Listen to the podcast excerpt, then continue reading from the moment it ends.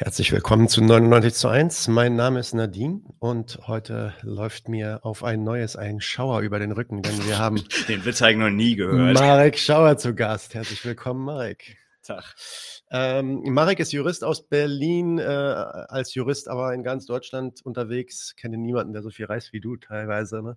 Ähm, äh, außerdem äh, schreibt er Texte im Mieter-Echo. Äh, einer der Texte, der jetzt demnächst erscheinen wird, ist auch ja, Inhalt des Gesprächs heute. Ähm, und auch im Neuen Deutschland gab es von dir Texte. Ähm, wir hatten ja auch schon einige Interviews mit dir jetzt gehabt. Eins zum Bürgergeld.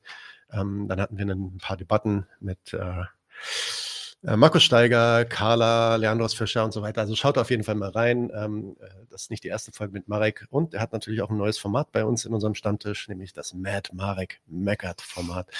Ähm, was auch ein äh, sehr lustiges Format ist und sehr inhaltsvolles Format ist, was ihr euch mal anschauen solltet. Beziehungsweise wird, ja. Wird. Genau, er hat jetzt sogar schon sein eigenes Intro, also bei der nächsten, beim nächsten Doppelpack. Stay tuned. Ähm, aber worüber wir heute reden wollen, ist, also wir wollen eigentlich zum Anlass nehmen, äh, den Koalitionsvertrag zwischen der CDU und der SPD in Berlin, der jetzt äh, vorgelegt wurde.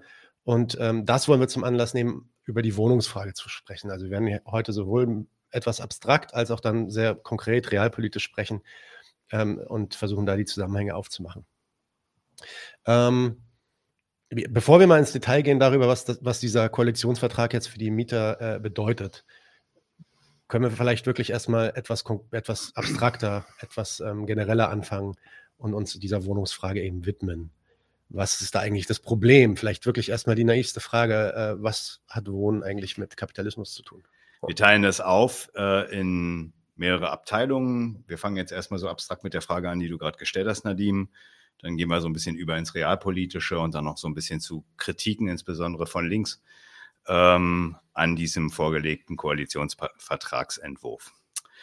Gut, dann fangen wir aber erstmal mit deiner Frage an, was ist, die du jetzt erstmal gesagt hast. Und so naiv kann man die Frage auch erstmal wirklich stellen, wie kommt das Wohnen im Kapitalismus eigentlich vor? Da kann man erstmal feststellen, dass äh, nicht nur das unschuldige Bedürfnis äh, nach einem Obdach, aber eben dieses eben auch, so existenziell es auch ist, das kommt in der Marktwirtschaft nur dann zum Zuge, wenn man mit ihm ein Geschäft machen kann. Der bloße Wunsch, im Warmen zu schlafen, eine Toilette zu haben, seine Freizeit in Ruhe zu genießen oder sich meinetwegen ein Essen in der Küche zuzubereiten, das alles kommt nur zum Zuge, wenn man einen ziemlich hohen Betrag auf den Tisch legt. legt. Ansonsten ist man ohne Obdach mit den entsprechenden Konsequenzen. Man kann, man ist also als äh, potenzieller Mieter von den Gegenständen seines Bedarfs, in dem Fall die Wohnung, genauso getrennt wie der Lohnarbeiter von den Produktionsmitteln, mit denen diese eigentlich ihren Bedarf herstellen, aber eben nicht über ihn verfügen können. Während der im Produktivbereich organisierte Ausschluss der Arbeiter dem Unternehmen dient, sich deren Arbeit bzw. Resultate anzueignen, und äh, die Reproduktion der Arbeitskraft in Gestalt des Lohns zu bezahlen und so einen Gewinn aus dieser Operation zu ziehen. Die Fixkosten wie zum Beispiel Gewerbemiete, Rohstoffe, Strom und so weiter, die sind ja durch die anderen Unternehmen, von denen das bezogen wird, vorgegeben. Da geht das Geschäft mit dem Mieter etwas anders. Hier nutzt der Vermieter den Mieter nicht an einer Immobilie aus, wenn man sich vielleicht, wenn man jetzt mal vielleicht absieht von diesen süddeutschen Geschichten wie Kehrwoche oder ähnliches, Vielmehr schmarotzt der Vermieter von der Wirkung des Privateigentums und der Tatsache, dass alles eben in privater Hand sortiert ist, so auch Immobilien und benutzt den Bedarf an Obdächern, ähm, um aus diesem Ausschluss der Nicht-Eigentümer von Immobilien eben Geld abzupressen. Daran, daran ändert sich auch nichts im Neubau. Man kann ja dann auch sagen, gut, da werden jetzt auch erstmal die entsprechenden äh, Wohnungen gebaut und könnte sich überlegen, ja gut, da ist das eben anders, da gibt es ja noch in irgendeiner Art, in irgendeiner Form eine Art Leistung. Aber da ist es ja auch so, dass irgendwann der Kredit, der dafür aufgenommen wurde, abbezahlt ist und lediglich dann nur noch die Instandsetzung fällig ist und der Vermieter trotzdem die entsprechende Netto-Miete zahlt, was man dann den Mietzins nimmt. Also auch da ist es so letztendlich, dass ähm, der Vermieter aus dem Ausschluss der Mieter einen entsprechenden Mietzins zahlt. Auch erst recht, wenn das, wenn das Haus oder die Wohnung erst gebaut werden muss. Ähm, da werden, werden dann die entsprechenden Kosten im Rahmen des Geschäfts mit der Immobilie einfach abgezogen. Nun sind ja, ich, ich, ich, ich stelle ja die naiven Fragen. Ich bin ja heute jung und naiv. Ähm, kann man ja sagen, na gut, Schmarotzer, Schmarotzen, die Schmarotzen irgendwie an den, an den, ähm, an, an den Bedarf an Obdächern. Naja, der Vermieter, der tut ja auch schon noch irgendwie was für sein Geld, oder? Also ich meine, die bauen die Häuser, die halten die Häuser im Stand, die verwalten die. Kann man da wirklich von Schmarotzen reden? Schmarotzen war jetzt erstmal vor allen Dingen bezogen auf die Tatsache, dass die ökonomische Wucht des Privateigentums, die ja erstmal dazu dient, insbesondere im produktiven Bereich, ähm, die Leute, die nicht über die Produktionsmittel verfügen, dazu zu bringen, bei den Inhabern der Produktionsmitteleigentümer äh, zu arbeiten, dass diese Ausschlusswucht die, die Produktivität äh, des Kapitalismus ja erstmal in Gang bringt, dass die jetzt erstmal nicht gedacht ist für das Geschäft mit Wohnraum, sondern eben für hm. den produktiven Bereich. Und äh, das Schmarotzen war darauf erstmal bezogen, dass diejenigen, die jetzt die Immobilien auf ihrem Grund und Boden einfach erstmal haben, weil es so im Grundbuch steht, dass die von dieser Ausschlusswirkung erstmal schmarotzen, also sie sich darüber bereichern, dass sie dann das benutzen können, um ein Geschäft mit dem Bedarf nach einem Obdach entsprechend zu machen. Zum einen, weil es selten ist oder jedenfalls nicht die, die Regel, dass die entsprechenden Eigentümer, die den, insbesondere den Immobilienbestand ja, den haben die ja nicht gebaut. Das, äh, der, den haben sie halt mal gekauft oder der stand halt äh, gegebenenfalls schon mal aus vergangenen Zeiten, äh, meinetwegen auch zu Zeiten der ursprünglichen Akkumulation, wo hm. es den Übergang in diese Produktionsweise gab. Dem, Grund, dem Grunde nach bauen die Vermieter ja nicht. Ähm, wenn Sie mal letztendlich äh, im Rahmen eines äh, Baugeschäfts allerdings äh, die, entsprechend, das, die, entsprechenden, die entsprechende Immobilie aufgebaut haben, ähm, dann wird das letztendlich im Rahmen des Geschäfts der, buchhalterisch im Rahmen der Miete letztendlich mit berücksichtigt. Und äh, irgendwann ist es ja gegebenenfalls, also wenn dafür dann ein Kredit zum Beispiel aufgenommen wurde, irgendwann ist der ja letztendlich abgezahlt und äh, dann wird nur noch der Netto-Mietzins erhoben. Ich will damit sagen, ähm, die Leistung ist ja dann tatsächlich die, dass die Mieter, wenn sie dann helfen, diesen Kredit abzubezahlen, den Vermögens- oder den Eigentumsaufbau beim Vermieter letztendlich machen und nicht bei sich selbst.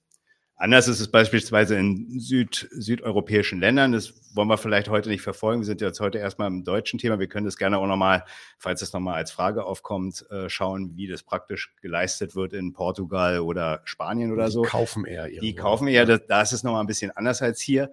Ähm, da sind halt letztendlich die Leute in den Schuldendienst äh, äh, verpflichtet. Aber das ist dann, wie gesagt, eine, eine andere Methode.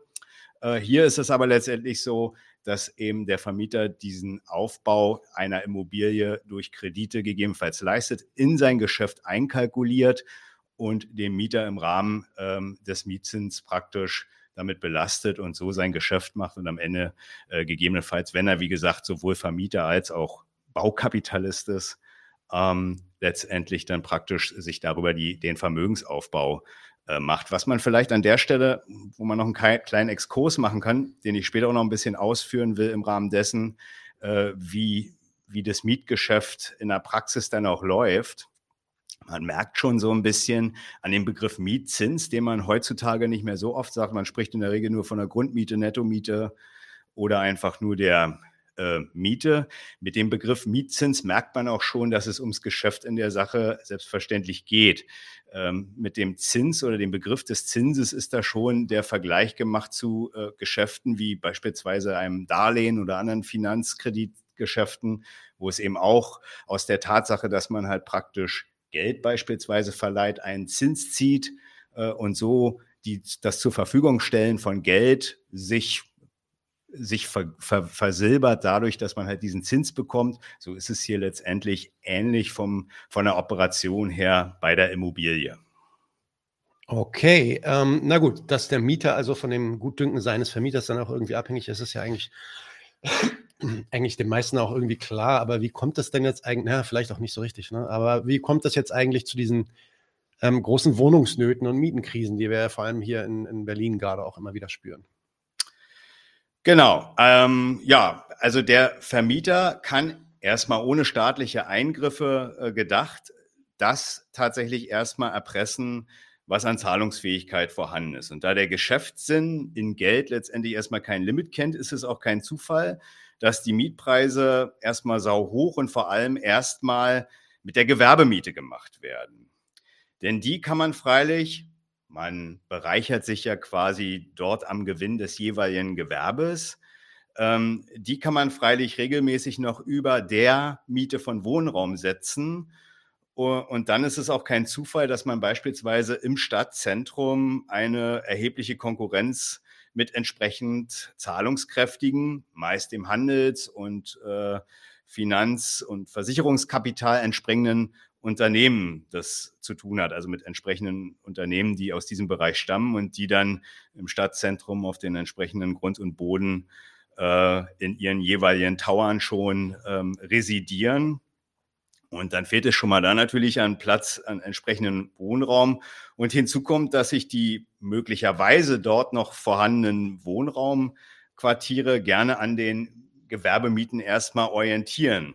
Und den Effekt, den man dann kennt, ist dann erstmal fürs Stadtzentrum, wenn man jetzt mal das Thema Wohnungsnot hier hat, äh, dass im Stadtzentrum erstmal der durchschnittlich verdienende Arbeitnehmer sich eine entsprechende Miete gar nicht leisten kann, weil die dort äh, verlangten Mieten, insbesondere weil es vielleicht auch Leute sind, die, die, die in entsprechenden Firmen dort arbeiten, sich möglicherweise was ganz anderes leisten können, ähm, dass sie da erstmal A mit denen konkurrieren auf den Wohnraum und dementsprechend die Mieten recht hoch sind. Und ja, jedenfalls äh, der, wenn überhaupt Wohnraum im Stadtzentrum vorhanden ist, jeder kennt es vielleicht, der so in, in Großstädten lebt, da ist München, Hamburg und Berlin, das ist äh, erstmal dem Grunde nach kein Unterschied. Wenn da überhaupt Wohnraum vorhanden ist, dann sind das Preise, die schafft man einfach nicht. Ja, das ist also jetzt, wenn man Wohnungsnot, kann man vielleicht an der Stelle nochmal kurz sagen, ne? Wohnungsnot meint jetzt nicht Wohnungen, die ordentlich teuer sind, Luxuswohnungen, ähnliches, das Zeug ist ja da. Ja, es geht schon immer um, wenn darüber geredet wird, wir kommen später auch noch zu, äh, es geht um die Wohnungen, die praktisch mit einem Einkommen aus äh, insbesondere Lohnarbeit oder auch prekärem äh, selbstständigen Einkommen gestemmt werden. Bezahlbares Bez Wohnen. Das ist das, da, das, da kommen wir gleich. Da kommen wir gleich zu. Ne? Aber das, das, das, das, das bezahlbares Wohnung ist schon immer irgendwie eigentlich ein falscher Begriff, aber lass uns da gleich wieder drüber sprechen. Ja. So, ähm, genau, bin ja noch nicht fertig. Also, das ist so jedenfalls, wie, wie man einen Teil von äh, Wohnungsnot äh, oder jedenfalls erstmal gucken kann, was der Grund ist, warum es äh, Wohnungen, die man sich eben mit einem durchschnittlichen Einkommen nicht leisten kann, warum die insbesondere beispielsweise im Stadtzentrum nicht zu finden sind. Zweitens, ob man überhaupt, ob denn mit dem Wohnen überhaupt ein Geschäft gemacht wird, das ist dem Grunde nach noch nicht mal gesagt und davon abhängig, wo sich das Geld, das Kapital sich am besten verwertet. Die Kalkulation mit dem Geld ähm, geht letztendlich erstmal genau wie bei jedem anderen Geschäft. Egal ob beim, beim Neubau oder auch beim Immobilienbestand.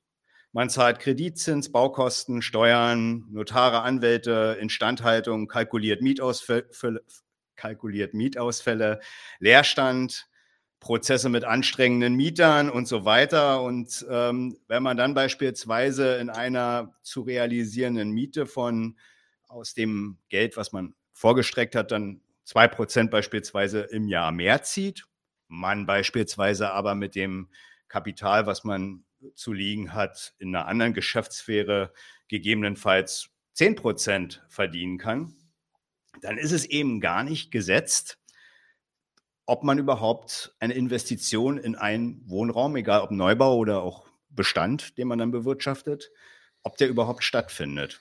Ja, das kann dann durchaus auch mal beim Bestand zu Leerstand führen oder dass eben nicht gebaut wird, weil es gar nicht interessant ist, weil das Geschäft mit dem Wohnen möglicherweise überhaupt nicht äh, ein, den Anspruch, den man als äh, Kapitaleigner hat, überhaupt erfüllt. Und wenn man mit äh, Aktien, Derivatgeschäften, irgendwelchen Edelmetallen oder was auch immer äh, mehr Geld im Jahr verdienen kann, ja, dann lässt man das im Zweifel liegen. Man muss sich ja den, auch de, das Immobilienkapital oder die Immobilienwirtschaft nicht immer nur so vorstellen, dass da äh, Tante Emma, die ihr Haus schon irgendwie seit äh, 20 Jahren in Buxtehude bewirtschaftet. So funktioniert, funktioniert der Immobilienmarkt ja insbesondere in den Großstädten nicht. Deswegen hat man ja auch in der Regel in der Fläche auch gar nicht dieses Wohnungsnotproblem. Das wird ja immer auch zynisch gesagt, so wenn ihr hier keine Wohnung findet, geht doch aufs Land, da ist doch mhm. günstig.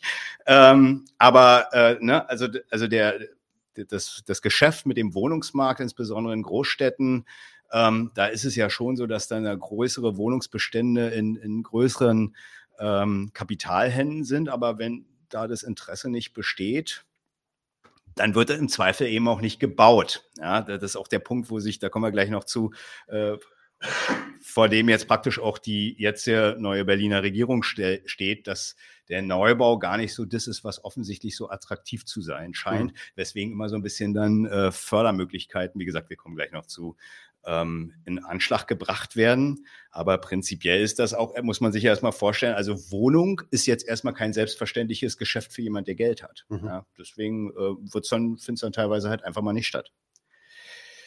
Aber wenn es, und erst recht nach diesem Finanzcrash 2008, ähm, für das Kapital durchaus interessant ist, in einem jedenfalls verhältnismäßig risikolosen Geschäft mit der Wohnraummiete seinen Gewinn zu suchen, dann gibt es erstmal, oder dann bleibt es auch erstmal bei der höchstmöglichen Gewinnrealisierung, äh, welche die Mieter stemmen müssen. Anhand von Statistiken über Einkommen und auch eben der Selbstauskünfte der Mieter, man kennt das ja so ein bisschen, wenn man sich um eine Wohnung bewirbt, dann muss man ja sich mehr oder weniger fast so nackig machen wie beim äh, Sozialamt. Ähm, anhand von äh, solchen Selbstauskünften sehen die Vermieter die Solvenz der Leute und wenn damit ein Geschäft gemacht werden kann, dann wird der Wohnraum eben auch angeboten und genommen, was man eben von den Mietern nehmen kann, beziehungsweise staatlich darf. Dazu gleich mehr. Entscheidend ist aber, dass auch hier das Geschäft erstmal vor allen Dingen mit den Mietern ja gesucht wird und interessant ist, welche die Geschäftskalkulation bedienen. Bezahlbare Mieten, wir hatten es gerade schon angesprochen, der Begriff passt eigentlich äh, gar nicht richtig. Also für Leute, die jetzt erstmal kein hohes Einkommen haben. Äh, bezahlbare Mieten sind gar kein Zweck der Wohnungswirtschaft, äh, sondern nur die angepeilte, sich wirtschaftlich rechnende Miete. Und von wem auch immer die gezahlt werden kann, das äh, ist denen ja auch erstmal wurscht. Sie soll nur bezahlt werden. Und nur dann wird äh, das Geschäft, da sagte ich ja gerade schon, überhaupt gemacht. Anders gesagt, Bezahlbarkeit ist ja sowieso nur die Durchgangsoperation äh, für das angedachte Geschäft mit der Miete. Und da ist natürlich erstmal es im Hochpreissegment deutlich attraktiver, wenn man jetzt mit Wohnraum überhaupt das Geschäft machen möchte und mit schön teuren Neubauten eben. Ähm, dann ist das natürlich attraktiver als, äh, ja, wenn man irgendwelche Mietspiegel mieten plus 10 Prozent, das sind ja so die Mietpreisbremsenmieten, die hier gerade äh, dann immer genommen werden dürfen, so staatlich, staatlich reguliert, da kommen wir gleich noch zu. Ähm, aber dann sind natürlich schöne, teure Neubauten, die man dann auch schon in entsprechenden Großstädten sieht, wesentlich interessanter ähm, als äh, den Bestand mit irgendwelchen äh, Plattenbauten, äh, wo sowieso nur diejenigen hingehen, auf die man eigentlich keinen Bock hat als Vermieter, weil die Mietschulden machen, weil sie die Wohnung verwüsten und verwahrlosen lassen, was man da dann alles so mitbekommt. Was das für gesellschaftliche Gründe hat, blende ich jetzt hier mal aus, aber da ist natürlich auch ein bisschen klar, ja, dass das bezahlbare Segment, von dem äh, praktisch auch sowohl die Politik, linke Politik, linke Mietrechts MieteraktivistInnen äh, sich auf den Weg machen, dass das hier erstmal nicht das Thema ist für jemand, der mit Wohnungen Geld machen will, liegt ja ein Stück weit auf der Hand. Also im Prinzip Wohnungsnot Teil 3, wenn man so will, für jedenfalls für Personen ohne hohes Einkommen. Und da man das auch ein wichtiger Punkt, da man ja regelmäßig als von den Produktionsmitteln getrennte Person, als Arbeitnehmer oder auch als einfacher Selbstständiger nicht einfach so das Einkommen an die Forderungen der Vermieter anpassen kann oder generell ohnehin nicht bestimmen kann, ist man in so einer Art Zangengriff, sowohl zwischen den Unternehmenskalkulationen mit der eigenen Arbeitskraft, wo der Lohn erstmal das Mittel ist, um ein Geschäft zu machen, und man da jetzt ja nicht von vornherein halt Höchstlöhne bekommt, sondern der muss eben halt zum Geschäft passen und wenn niedriger Lohn zum Geschäft passt, dann eben halt der. Und auf der anderen Seite, der, also ne, man hat dann auf der einen Seite den den Druck, ähm, jetzt erstmal mit, mit seinem Lohn irgendwie hinkommen zu müssen. Es wird die Reproduktion, nicht der eigene Bedarf bezahlt. Und auf der anderen Seite hat man halt die Kalkulation der Vermieter, die eben möglichst viel aus demjenigen äh, herauskriegen können, äh, oder wollen, die sich da um die Wohnung bewerben. Und dann ist es auch kein Zufall, dass zwischen 30 bis ja mittlerweile, man hört ja so 50, 60 Prozent des Monatseinkommens äh, auf, die, auf die Miete drauf geht. Also so viel mal zum Thema Wohnungsnot? Warum wird überhaupt möglicherweise gar nicht so interessiert gebaut oder vermietet? Es war ja auch mal noch, das war noch so ein bisschen länger her. Es gab ja auch mal eine Zeit, da war Leerstand halt ein adäquates Mittel, äh, Wohnung zu bewirtschaften. Das konnte man im Zweifel steuerlich äh, so hinbauen, dass, äh, dass, äh, dass man da gegebenenfalls noch Steuern gespart hat, wenn man keine Miete bekommen hat. Aber es war dann teilweise auch, was jetzt nicht mehr ähm, durch staatliche Maßnahmen, da wird, wurde Druck aufgebaut, aber da war Leerstand durchaus auch ein Mittel. Ja, es war ein Mittel, konnte man leer stehen lassen, hat man im Zweifel nichts mit verdient, hat es beim Finanzamt gemeldet, entsprechende Steuererleichterungen bekommen und äh, hat mal gewartet, ob die Immobilienpreise steigen und dann hat man die im Zweifel äh, verkauft nach fünf Jahren weil man ja mit einer leerstehenden Wohnung auf jeden Fall ein besseres Geschäft machen kann, als mit einer, wo man Mieter drin hat, die äh, vielleicht schon 20 Jahre da drin wohnen und noch so einen alten Mietvertrag haben und so weiter. Mhm. Aber jetzt, um das nochmal zu, kurz zusammenzufassen, also Wohnungsnot kommt erstmal aus der Kalkulation der Immobilienkapitalisten mit dem Geschäft und insbesondere jedenfalls, dass im sogenannten Niedrigpreissegment äh, erstmal gar nicht so der Bedarf besteht, da was anzubieten, folgt eben auch daraus und dass die Leute, und wenn es dann entsprechende Angebote gibt, die dann wirtschaftlich sich rechnen für die entsprechenden Anbieter, ähm, dann ist es, kann es ja im Prinzip erstmal nur so, also dann kann es erstmal nicht genug sein und diejenigen, äh, die davon betroffen sind, die, ja, die müssen dann erstmal als Mieter äh, ordentlich in die Tasche greifen. Okay, da, und hier kommt dann, du hast es ja auch gerade schon erwähnt, der Staat hat da irgendwann mal eingegriffen, um äh, mit diesen Leerständen umzugehen zum Beispiel. Ja? Mhm. Also hier kommt dann der Staat ins Spiel, der nimmt sich dann etwaigen Problem dann auch an. Was ist also die Rolle des Staats in dem Ganzen, in dieser, in dieser Wohnungsfrage, sage ich mal? Genau. Also in diesen Problemlagen, nenne ich es jetzt mal, dass der Mieter recht viel äh, Miete zahlen muss. In der Tatsache, dass die Vermieter gar nicht das Geschäft anstoßen wollen mit den MieterInnen. Ähm, und dem Druck, der sich da so ein Stück weit auf äh, die Leute aufbaut. Sie brauchen ja, wenn sie benutzbare Arbeitskräfte sein wollen, brauchen sie ja schon irgendwie einen Obdach. Das sieht er erstmal als Problem, weil der Staat ja mit dem Kapitalismus insgesamt Wirtschaftswachstum generieren will. Und er sieht auch teilweise, kann, gebe ich auch gleich noch ein paar Beispiele darin, durchaus auch ein Ordnungsproblem. Aber nicht jetzt für den Mieter oder Arbeitnehmer. Ja, das Regime des Privateigentums schafft diese Figur des Mieters oder Arbeitnehmers ja erst, um diesen dann entsprechend oder die See für das entsprechende Geschäft, Miete oder ja, in einer Fabrik äh, oder als Dienstleister, um diese letztendlich zu benutzen. Also das ist nicht das Problem des Staates, dass da Leute äh, in einem gewissen Struggle sich be befinden. Ähm, aber für die Funktion, die er von oder für, für die Leistung, die, die er von seiner Ökonomie halt haben will, ist es schlecht, wenn die Reproduktion der Arbeitskraft von möglicherweise Obdachlosigkeit betroffen ist. Ja, also nicht nur als, als Arbeitskraft, gibt ja auch Leute, die sind in Rente oder haben keine Arbeit ähm, oder sind gerade in Elternzeit und sollen dann halt für die Familie, für den Nachwuchs, für den Staat sorgen und so weiter. Ähm, also sprich einfach als Staatsbürger funktionieren, nicht nur als Arbeitskräfte, aber auch als Staatsbürger. Ähm, für die ist es oder dafür ist es schon wichtig, dass es eine gewisse Stetigkeit im Obdach beziehen, dass die besteht weil sonst das insgesamt das Funktionieren, auf das er scharf ist, nämlich eben das Wirtschaftswachstum, äh, bedroht ist. Ja.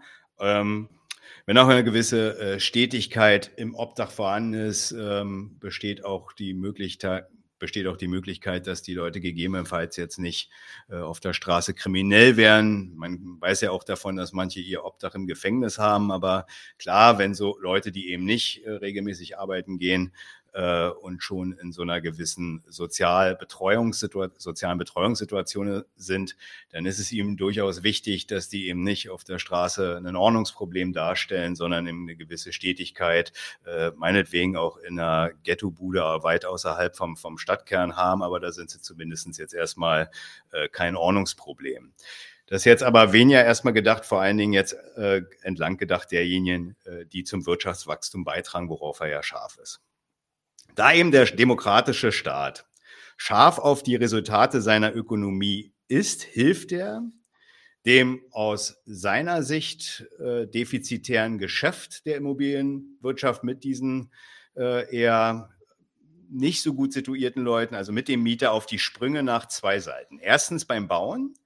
Er äh, fördert beispielsweise durch äh, günstige Darlehen und Zuschüsse äh, das zur Verfügung stellen von Wohnraum, sodass seine, seine private, aber auch die öffentliche Wohnungswirtschaft in das Geschäft mit dem Mieter geht und das Geschäft mit dem Wohnraum auch für untere Einkommen, also Wohnraum für untere Einkommen, attraktiv wird.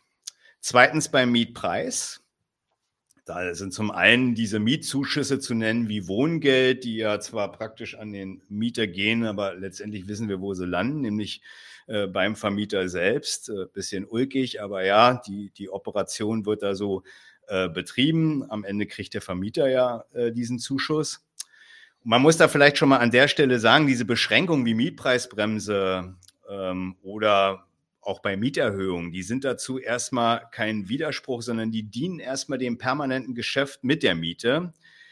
Ähm, da diese die steigende Miete ja durchaus immer in den Regelungen dazu im Blick ist. Im Prinzip muss man da weniger von Mieterschutz als eher von Vermieterschutz reden, weil man muss ja sagen, bevor man eine Miete, die möglicherweise stark steigt, ähm, bevor man die beschränkt, steigt sie ja auch erstmal tatsächlich. Und offensichtlich ist das ja auch rechtlich alles kein Problem. Also auch da garantiert der äh, Staat erstmal ähm, dem Grunde nach, dass die Vermieter weiterhin ihr Geschäft stetig machen können und die Mieter entsprechend anpassen können. Gleichzeitig dient natürlich auch die Kalkulierbarkeit dieser steigenden Mieten für die Mieter eine gewisse Stetigkeit in ihrer Reproduktion beim Beziehen und Behalten einer Wohnung und zögert die Entscheidung, eine möglicherweise unbezahlbare Wohnung ähm, verlassen zu müssen hinaus oder nötigt jedenfalls die Kalkulation auf, mit dem Einkommen anders äh, zu haushalten, was dann eben dazu führt, dass im Zweifel äh, dort mehr Geld als meinetwegen für den Urlaub oder ähnliches ausgegeben wird, wenn die Miete steigt. Ähm, aber zumindestens hat man dadurch dieses Problem, dass eine gewisse Stetigkeit im Obdach halten äh, vorhanden ist, äh, durch diese Regelung, insbesondere aber erstmal für die Vermieter geleistet und äh, damit praktisch den Zweck äh, erfüllt, dass äh, letztendlich die, ja, also die, also die, sagen wir mal, so ein, ein schnelles Kündigen einer Wohnung wegen ähm, welchen Gründen auch immer, dass das erstmal habe ich jetzt noch gar nicht weiter erwähnt, dass äh, mit den Kündigungsmöglichkeiten müssen wir vielleicht auch hier nicht direkt, aber damit sagen, das ist auch noch so ein Punkt, wo man praktisch halt dieses Problem, was er erkannt hat, dass hohe Mieten eine gewisse Belastung sind für die Leute, dass die Leute möglicherweise keinen Wohnraum bekommen, weil ihr Einkommen prekär ist oder ähnliches, wo er erstmal das löst, ähm, dass, das, äh, dass dieses, diese produktive Wirtschaft, die er vorhat, äh, dass sie auch bei den Arbeitnehmern äh, nicht, dass diese Produktivität nicht bedroht ist, dass die ständig um ihren Wohnraum Sorgen haben müssen. Kein Wunder, dass dann gute Verdiener eben in den besseren Lagen und ich sage mal, der gesellschaftliche Abfall mit den schmalen Einkommen, kleinen Renten und Sozialhilfen ist nicht mein Zynismus, sondern der Zynismus dieser Ökonomie hier. Ähm, mit den Sozialhilfen in den Ghettos und unbeliebten Stadtteilen oder dem noch gerade mal leistbaren Umland äh, wiederfindet. So sieht Mieterschutz aus und genau deswegen sollte man eigentlich davon gar kein Fan sein, auch nicht von dem Garanten, äh, der hier als demokratische der hier als demokratisches Staatswesen äh, damit auftritt, denn zum eigenen Vorteil ist es nicht eingerichtet. Was praktisch, nicht nur, aber eben auch in der Wohnungswirtschaft äh, nach dem Wiederaufbau Deutschlands, also nach dem Zweiten Weltkrieg, ein demokratischer Dauerstreit ist. Das kann man vielleicht schon mal, bevor wir dann ja auch zum Koalitionsvertrag kommen, äh, hier vielleicht erstmal festhalten. Ob man bei der Bewirtschaftung der Wohnungsfrage mehr staatlich justiert, wie gerade beschrieben, oder dem Markt die Bewirtschaftung überlässt, und da hatten wir jetzt in Berlin zumindest vor diesem jetzt neuen Koalitionsvertrag unter Rot-Rot-Grün eher ja Ersteres, sind wir nun am Punkt. Wichtig ist nämlich, beide Varianten der Wohnraumbewirtschaftung dienen dem staatlich fixierten Zweck des Wirtschaftswachstums und der dauerhaften Benutzung der mietenden Bewohner in der Marktwirtschaft. Insofern nochmal der Hinweis zum eigenen Vorteil sind beide Sorten der Betreuung der Wohnungsfrage nicht und auch so nicht gedacht. Letztendlich äh, ist die Frage nur die, ob man von den BewohnerInnen, die man hier vor sich hat, eine größere Benutzung sich erwartet, dann ist es wohl eher die Variante, man versucht durch staatliche Eingriffe in den Wohnungsmarkt eine Verstetigung der ähm, Verhältnisse, der Mietverhältnisse, der Wohnungsverhältnisse zu organisieren. Und wenn man sagt, das ist als Staat, das ist ihm nicht so wichtig, da werden sich die Leute schon selber mit rumschlagen und das schaffen die schon und man guckt mal, wie weit die damit kommen, dann überlässt man das halt eher dem entsprechend operierenden Immobilienkapital. Ja, das hört sich jetzt alles ein bisschen so an, als, als könne der Mieter da gar nichts tun, um, um irgendwas an der Situation seiner Ausgeliefertheit irgendwie zu verbessern also wie du das ja schon meintest, vor allem Linke halten, halten diese Mieter, Mieterschutzgesetze dann ja auch immer hoch. Gibt es denn da realpolitisch gar nichts, was man als guter demokratischer Bürger, sage ich mal, machen kann, um dem Mieten- und Immobilienwahnsinn irgendwie was entgegenzuhalten? Also erstmal der Begriff, vielleicht mal kurz, bevor ich auf die Frage antworte, klingt jetzt schon selber wie so ein Politiker. ähm, der Begriff Wahnsinn passt halt einfach nicht. Da ist nichts wahnsinnig. Ja, also so ist das Geschäft nicht mhm. nur mit der Immobilie, aber prinzipiell tatsächlich erstmal eingerichtet. Ja, von Wahnsinn spricht man dann halt nur, wenn man eben merkt, dass es eben Funktionsstörungen des, äh, de, des gesamten Staatswesens mit seinem Kapitalismus und äh, der Betroffenheit der Leute, wenn man merkt, das funktioniert nicht mehr, dass mittlerweile sogar, ja, muss man wirklich sagen, Richter und Bullen irgendwie keine Wohnung mehr bekommen. Das findet natürlich kein Staat gut, ja. Also das, die konkurrieren genauso äh, mit, mit allen anderen auf dem Wohnungsmarkt und finden teilweise nichts oder müssen auch eben von ihrem, so gut werden die ja auch nicht bezahlt. Mhm. Äh, habe jetzt kein Mitleid mit denen, aber das, äh, ne, das ist ja sehr nicht so, dass sie übermäßig reich von ihren Jobs werden. Ähm, aber die müssen dann auch im Zweifel tief in die Tasche greifen. Und das sind Sachen, also wenn das teilweise Richter, Bullen und Lehrer betrifft, dann fragt sich so ein Staat schon mal, äh, ob das äh, jetzt tatsächlich ähm, noch zu der Ordnung passt, äh, die er da herstellen will. Und das ist dann aber auch kein Wahnsinn, wie man das, äh, sondern das sind halt die, die Ausläufe des, des, des Geschäfts und dann wird da entsprechend eingegriffen.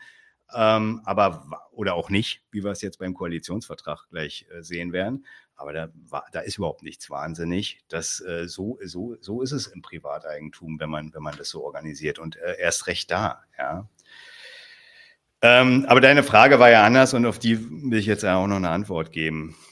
Erstmal nein, da kann man tatsächlich nichts machen. Ähm, sowohl als äh, demokratischer Bürger als auch als Mieter. Man hat folgende Mittel.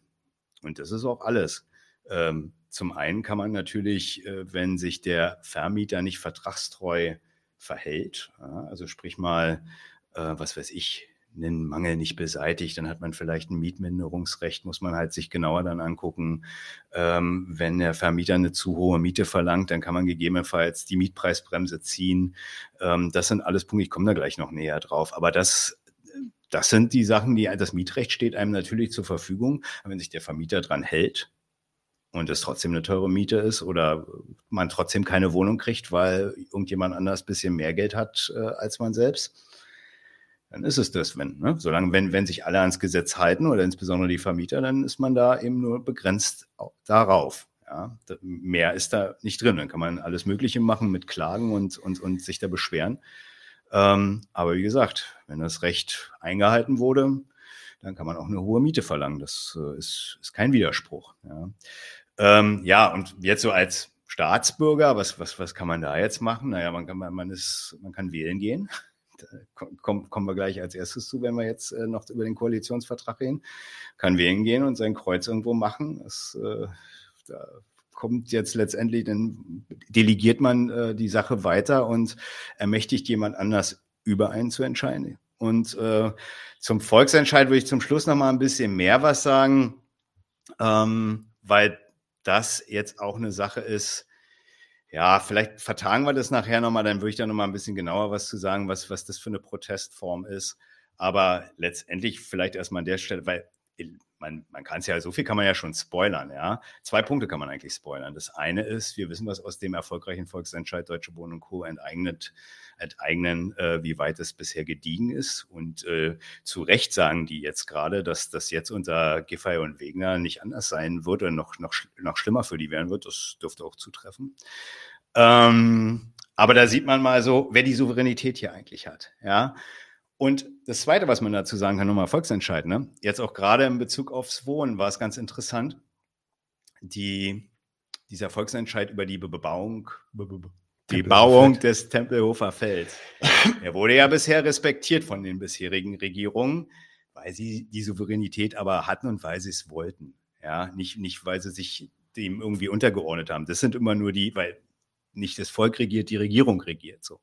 Und ähm, wenn Sie sagen, Sie haben sich dem untergeordnet, was das Volk wollte, der, weil Sie es selber auch wollten. Die jetzige Regierung will das nicht mehr. Die wollen Randbebauung und sagen halt im Zweifel, machen wir halt ein Gesetz, das das praktisch entsprechend modifiziert. Und da sieht man eben auch, wie es mit dem Volkswillen in der Demokratie beschaffen ist. Da ist, da ist der, da kann man wählen, was man will. Die Regierung gewinnt immer. Und äh, Ähnlich ist es beim Volksentscheid. Da, wär, da wird der Regierung ja nicht die Souveränität genommen, sondern im Prinzip ist es eine Empfehlung. Und ob die das wollen oder nicht, das entscheiden immer noch diejenigen, die da gewählt sind. Dazu sage ich aber später nochmals, weil das eine, tatsächlich eine Sache ist, muss man an der Stelle nochmal vielleicht betonen. Da ist eine Sache, da, da, da sind sehr viele, viele Ideale unterwegs über diese äh, Bürgerbeteiligung, ähm, wo man sich vielleicht auch nicht täuschen sollte. Aber ich verrate noch nicht zu viel. Gleichwohl ja auch immer wieder gesagt wird, auch von äh, der Kampagne Deutsche Wohnen enteignen, dass, es, dass diese äh, Volksentscheide nicht bindend sind oder nicht bindend gewesen waren bei Deutsche Wohnen enteignen. Es gibt dann schon so andere, die sich dann als bindend ähm, empfehlen, wie zum Beispiel hier vor kurzem äh, Berlin äh, grün zu machen bis 2030 irgendwie. Ja. Ähm, ja, ja, gut. Ähm, aber wie gesagt, da würde, da können da wir, wir noch, da reden wir nochmal drüber, aber das ist äh, in der Tat ein ziemlich wichtiger Punkt, dass man das auch nochmal sagt, weil die Demokraten, so viel auch nochmal gespoilert, die Demokraten sind sich da ziemlich sicher mit, mit diesem Instrument der Bürgerbeteiligung, was da praktisch, was das für sie bedeutet und äh, was nicht. Und äh, die Verpflichtungen, äh, die immer so ein bisschen von den Fans dieser Volksbegehren vorgetragen werden, die stecken in sowohl sowohl in der Variante, wie es Deutsche Wohnen und Co. enteignen vorgetragen und äh, reingebracht haben, als auch jetzt in diesem Klimavolksentscheid, der ja da eher dieses der, wenn er Erfolg gehabt hätte, unmittelbar zur, zum Gesetz werden müsste, nach im Unterschied zum Deutsche Wohnen und Co. enteignen Volksentscheid. Das haben, sagen die auch immer selber, das haben sie taktisch gemacht, haben eher so einen Empfehlungsvolksentscheid vorgelegt. Beide Fälle sind aber letztendlich, wenn es die Souveränität der Demokraten, also wenn die Demokraten als souveräne Regierende nicht wollen, dann werden sie das nicht umsetzen müssen. Das äh, so, so letztendlich, ich kann da nachher nochmal was Schönes zitieren aus dem äh, Urteil von einem Landesverfassungsgericht. Ähm, das, äh, da, da sollte man sich nicht täuschen, was, was diese Instrumente eigentlich inhaltlich sind. Ja. Und das ist auch kein Widerspruch zur Demokratie. Demokratie bedeutet eben nicht, dass äh, der Volkswille inhaltlich zur Geltung kommt, sondern der Volkswille manifestiert sich in den Regierenden, äh, die dann eben entscheiden, was für den Staat äh, gut ist und was nicht. Und äh, wenn man seine Stimme abgegeben hat, dann hat man letztendlich auch vier Jahre oder fünf die Schnauze zu halten und dann haben die das sagen. Und das äh, sollte man sich auch vielleicht mal klar machen, bevor man da immer sich vorstellt, äh, man müsse jetzt irgendwelche den nächsten Volksentscheid machen, weil das, äh, ach, komme ich nachher noch zu. Aber da, dabei, die, die, die Gedanken kursieren ja gerade schon wieder in Bezug auf die neue Regierung, aber zu der wollen wir ja jetzt kommen. Kommen wir doch zu der. Also genau. der neue Koalitionsvertrag. Sag uns mal, wie der zustande kam und was sich der Koalitionsvertrag da bezüglich der Wohnungsfrage eigentlich zum Problem stellt. Genau. Vielleicht noch mal ein paar, wir haben ja jetzt gerade schon ein bisschen drüber geplaudert, noch mal ein paar allgemeine ähm, politische Gedanken oder Gedanken zur, zu was ist eigentlich Demokratie, was ist Wahl. Nachdem die Berliner Wahl nur im Februar wiederholt wurde und die Verhältnisse der bekannten Wahlvereine im Abgeordnetenhaus neu sortiert waren, wussten jene Wahlvereine jeweils, was der Wählerwille jetzt für sie zu bedeuten hatte.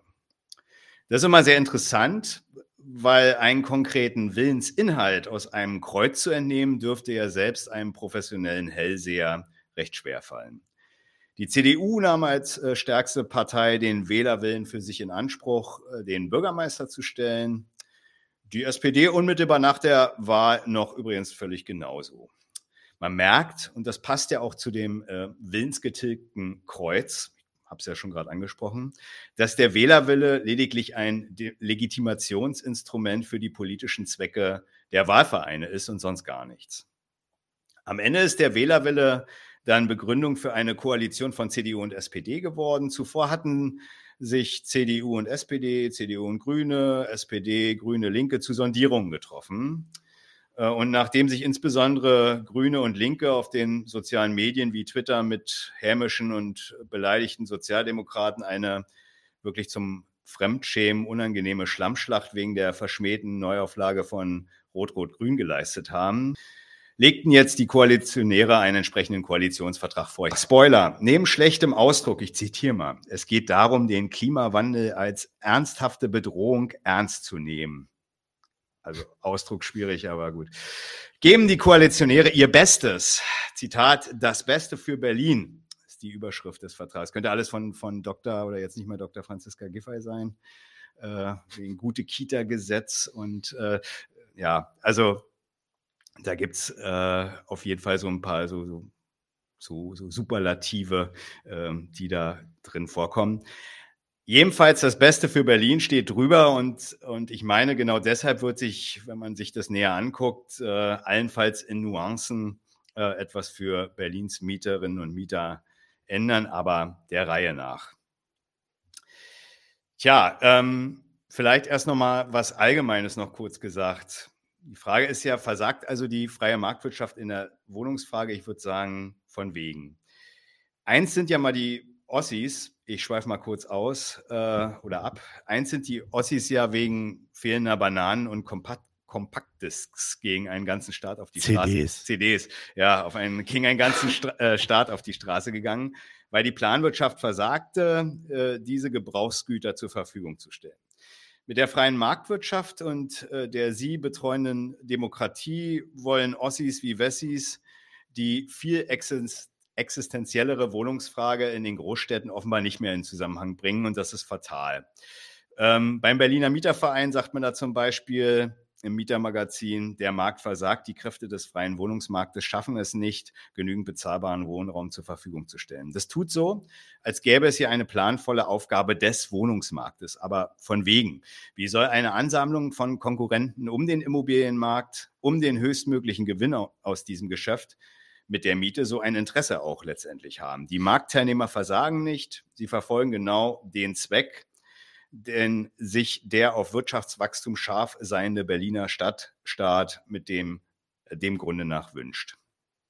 Und der, und jetzt kommen wir so ein bisschen zu dem, was den Koalitionsvertrag betrifft, der wundert sich nun gleichzeitig, dass die Regeneration der oder die, ja, die Regeneration der MieterInnen nach den Strapazen in der gleichen freien Marktwirtschaft, ähm, ob bei der Wohnungssuche oder beim Wohnen selbst, nun nicht gerade leicht ist. Der Koalitionsvertrag ist jedenfalls ein Zeitdokument über die Verheerungen freier Marktwirtschaft bezogen auf das Angebot eines schlicht im Leben notwendigen Obdachs. Konsequenterweise packt die Koalition das Thema Mieten in die Abteilung Soziales. Das ist auch wirklich konsequent. Zitat, es geht darum, den sozialen Ausgleich in unserer Stadt zu bewahren und zu fördern, bezahlbaren Wohnraum zu schaffen, bisschen ausgelassen. Und dann diese große soziale Frage des Jahrzehnts ist die Frage des bezahlbaren Wohnens. Wir bekennen uns zu einem effektiven Schutz von Mieterinnen und Mietern und dazu, mit aller Kraft den Bau von bezahlbaren Wohnungen in der Stadt voranzubringen. So, nochmal ein bisschen erinnert an das, was wir eingangs hatten. Ja, damit dokumentiert die Koalition, dass Wohnen erstens keine Selbstverständlichkeit in der von ihr verwalteten Welt ist. Die Hinweise, die kommen dann so ein bisschen später in dem Koalitionsvertrag. Ähm, die Hinweise zur Obdachlosigkeit, die man wohl äh, bis 2030 äh, beseitigen möchte, weil die, die ja das schöne Stadtbild wahrscheinlich stören. Bis dahin äh, lässt man die Leute offensichtlich immer noch ohne Abdach. Das bestärkt diese Diagnose. Zweitens, ähm, da äh, die BerlinerInnen offenbar systematisch so wenig Einkommen haben, dass sie drittens äh, sich keine für ihre Reproduktion notwendige Wohnung zu leisten vermögen. Das alles dokumentiert erstmal der Ausgangspunkt äh, dieses Koalitionsvertrages. Freie Marktwirtschaft, ich sagte schon, versagt da nicht, sie funktioniert.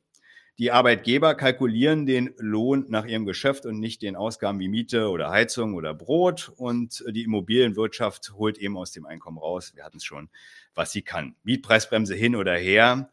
Die Beschwerde, dass äh, die Miete zu hoch ist, die muss sich so ein Mieter ja auch äh, letztendlich erstmal trauen. Vielleicht kann man an der Stelle noch mal kurz was dazu sagen, wie das äh, geht, weil das vielleicht auch eine Sache ist, die generell Leute interessiert, wie das funktioniert. ne? Also ja.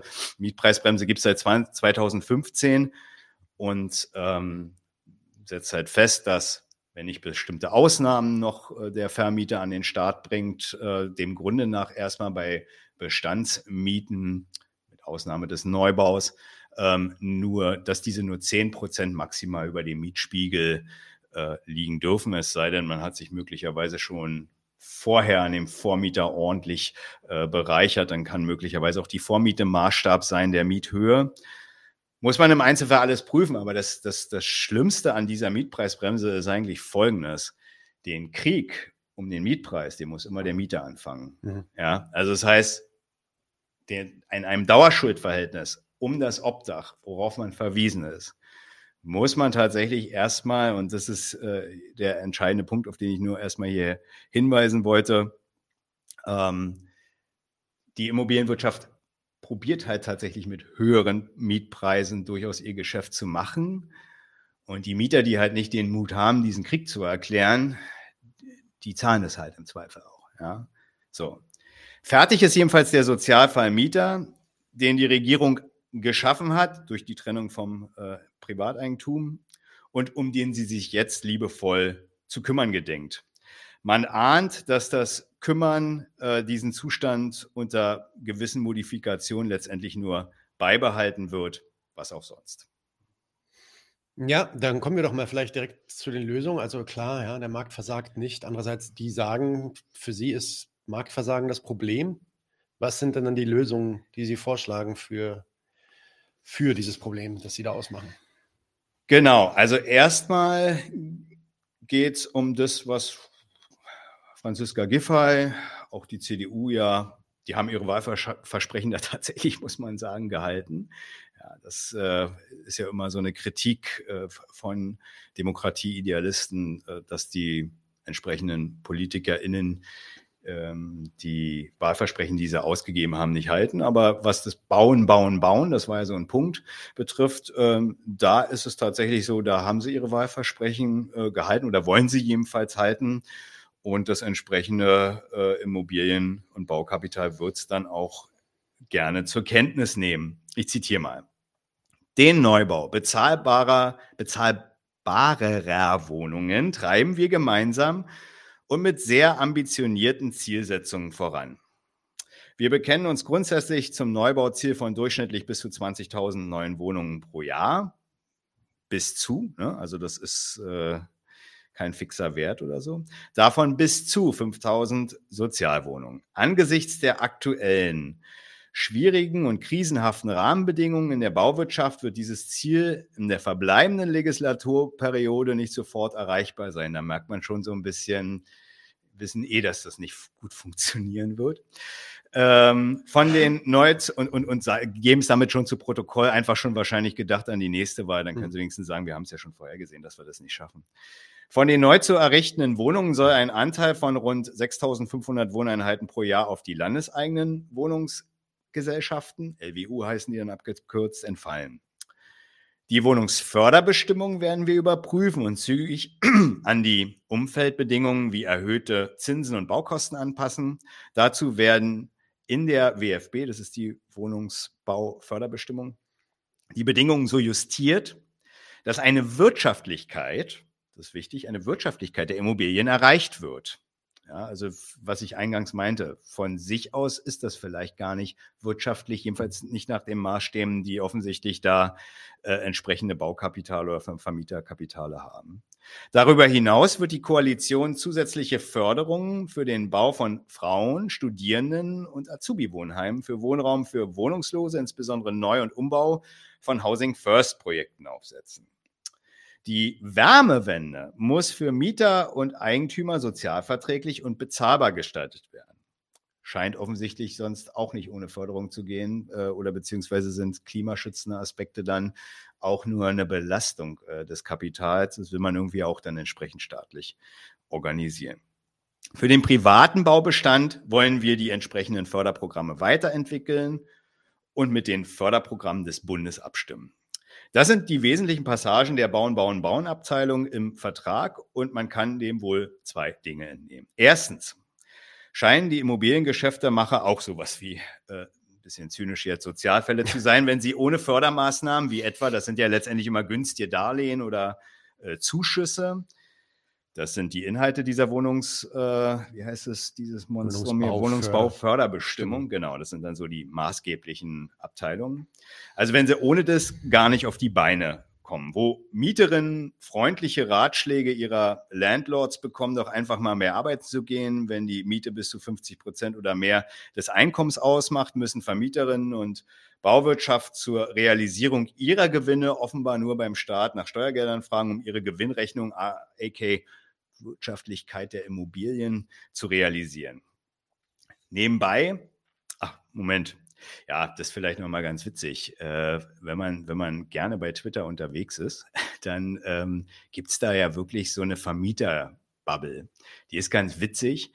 Ähm, die trollen immer so ein bisschen die äh, ganzen Mieteraktivisten. Das äh, ist äh, in einer Art und Weise ganz witzig anzusehen. Kann man sich mal, wenn man jetzt so Deutsche Wohnen und Co. enteignen oder anderen äh, folgt, die sind dann immer drunter und, und pöbeln dann immer ein bisschen rum.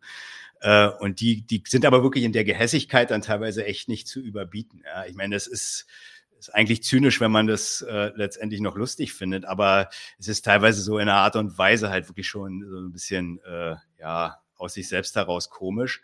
Aber die kommen dann wirklich mit sowas wie, ja, wenn ihr euch keine Wohnung leisten könnt, dann geht doch mal endlich arbeiten und so. Ne? Sowas, wo, sowas kommt da eigentlich.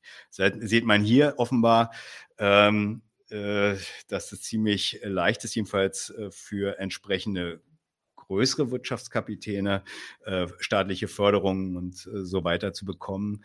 Ähm, da sagt ja auch keiner, ja, dann wirtschaftet doch endlich mal ordentlich oder so, sondern nee, da kommt der Staat und hilft. Aber nebenbei, zurück zum Thema. Nebenbei erfährt man durch die geständige Einlassung auch den Grund der Wohnungsnot. Das Immobiliengeschäft mit den einkommensschwachen Haushalten und dabei insbesondere, wir haben es ja gehört, alleinstehende Frauen, Azubis, Studierende, Wohnungslose, lohnt sich offenbar nicht und erst recht nicht in ökologischer Hinsicht, hatte ich ja schon gesagt, Wärmewende. Nochmal, der Markt versagt nicht, so läuft er eben, wenn man äh, unter, die, unter die, wenn man ihn unter die oder wenn man die Wohnung unter die Gewinnrechnung stellt. Und die Bauunternehmen, soweit sie nicht ohnehin schon mit den Immobilienkapitänen verbandelt sind, werden jetzt schon die Angebotshefte bereithalten und dürfen sich trotz krisenhafter Rahmenbedingungen, wie wir ja auch gerade gehört haben, auf weitere Gewinne freuen. Ähm, wenn es dann dauert, dann ist das offensichtlich auch nicht so schlimm. Das ist, hatte ich ja schon eingangs erwähnt. Die krisenhaften Bedingungen darauf muss man ja Rücksicht nehmen. Ich will vielleicht an der Stelle kurz einschieben. Ich will damit nicht sagen, später komme ich noch drauf, was die Kritik so von, von Linken daran ist. Ich will damit nicht sagen, dass die Regierung das jetzt wegen dieser Leute gemacht hat. Ich sage das aber später nochmal genauer. Ich will nur sagen, die, die freuen sich natürlich darauf und nehmen das zur Kenntnis. Ähm, aber es ist nicht ihretwegen gemacht, sondern weil der Staat eben dieses Gesamtfunktionieren äh, im Blick hat. Alles jedenfalls, was hier äh, gesagt wurde zum Bauen, Bauen, Bauen, ist offenbar immer noch jedenfalls besser als eine planvolle Bewirtschaftung der Wohnungsbedürfnisse. Das würde ja den Wohnenden zugutekommen und nicht dem Bau- und Immobilienkapital, auf der, deren Gewinne man ja scharf ist im Staate Berlin. So, das war zum Ersten. Zum Zweiten ist da schon immer noch ein immanenter Widerspruch drin, wenn man sich jetzt mal so ein bisschen realpolitisch dem nähern möchte und mal vielleicht so ein Stück weit der Kritik und Analyse mal, mal kurz verlassen will. Aber wenn an jeder Stelle von bezahlbarem Wohnraum die Rede ist, also bezahlbar für die Einkommen, die man da im Blick hat, Gleichzeitig jedoch nur ein Viertel des Neubauziels mit Sozialwohnungen, die wohl als solche ja gelten sollen, ähm, äh, zu, zustande bringt. Selbst wenn man jetzt noch diese 6500 von diesen landeseigenen Wohnungen dazu nimmt, dann ist das ja immer noch ein Widerspruch. Wenn man den Zweck bezahlbaren aus, wenn man den Zweck bezahlbaren Wohnraums ausgibt, dann muss man den halt erfüllen, eben sich angucken, wie viel braucht man davon und eben den Neubau dem unterordnen. Unbezahlbaren Wohnraum gibt es ja schon genug. Es ist, ich meine, ich mache mal den Advocatus Diaboli oder vielleicht ja, mache ich die, deren Seite mal stark. Es wird ja immer wieder gesagt, hatten wir ja auch schon gesagt, Baunot, es wird nicht gebaut. Dann gibt es diese typische VWL-Rechnung, ja, zu wenig Angebot, die Nachfrage ist zu groß, das treibt die Preise hoch. Ja. Ist es dann vor dem Hintergrund nicht begrüßenswert, dass die, äh, selbst wenn es jetzt ein Neubau sei, ja, einfach das Angebot vergrößern und sagen, okay, wir stecken da jetzt mal Geld in den Bau rein, wir machen das lukrativ wieder, dass gebaut wird, auf das dann vielleicht durch die Effekte der, ja, der, mhm. äh, der Marktkonkurrenz eventuell diese Preise dann auch wieder sinken oder sich zumindest stabilisieren auf einem Level. Also eins ist ja klar, wenn ich Wohnungsraum oder wenn ich Wohnraum brauche, dann muss ich ihn herstellen. Das ist völlig klar. Ne? Das, das, das ist logisch. Ähm, komischerweise ist es aber in diesem Koalitionsvertrag, ich habe es ja schon darauf hingewiesen, mit diesem bis zu. Da sagt man ja nicht einfach, denn ich brauche jetzt irgendwie hier pro Jahr meinetwegen 20.000 oder meinetwegen 30.000 Wohnungen. Eigentlich äh, fehlen ja viel mehr Wohnungen. Ich weiß, wie viel fehlen ja, dann muss ich darauf hinarbeiten, dass die möglichst schnell entsprechend umgesetzt werden. Aber mit dem bis zu sagt man ja offensichtlich, ja, das ist zumindest so eine Zielvorgabe. Wir gucken mal, wie viel wir schaffen. Die, die Bauwirtschaft ist in der Krise.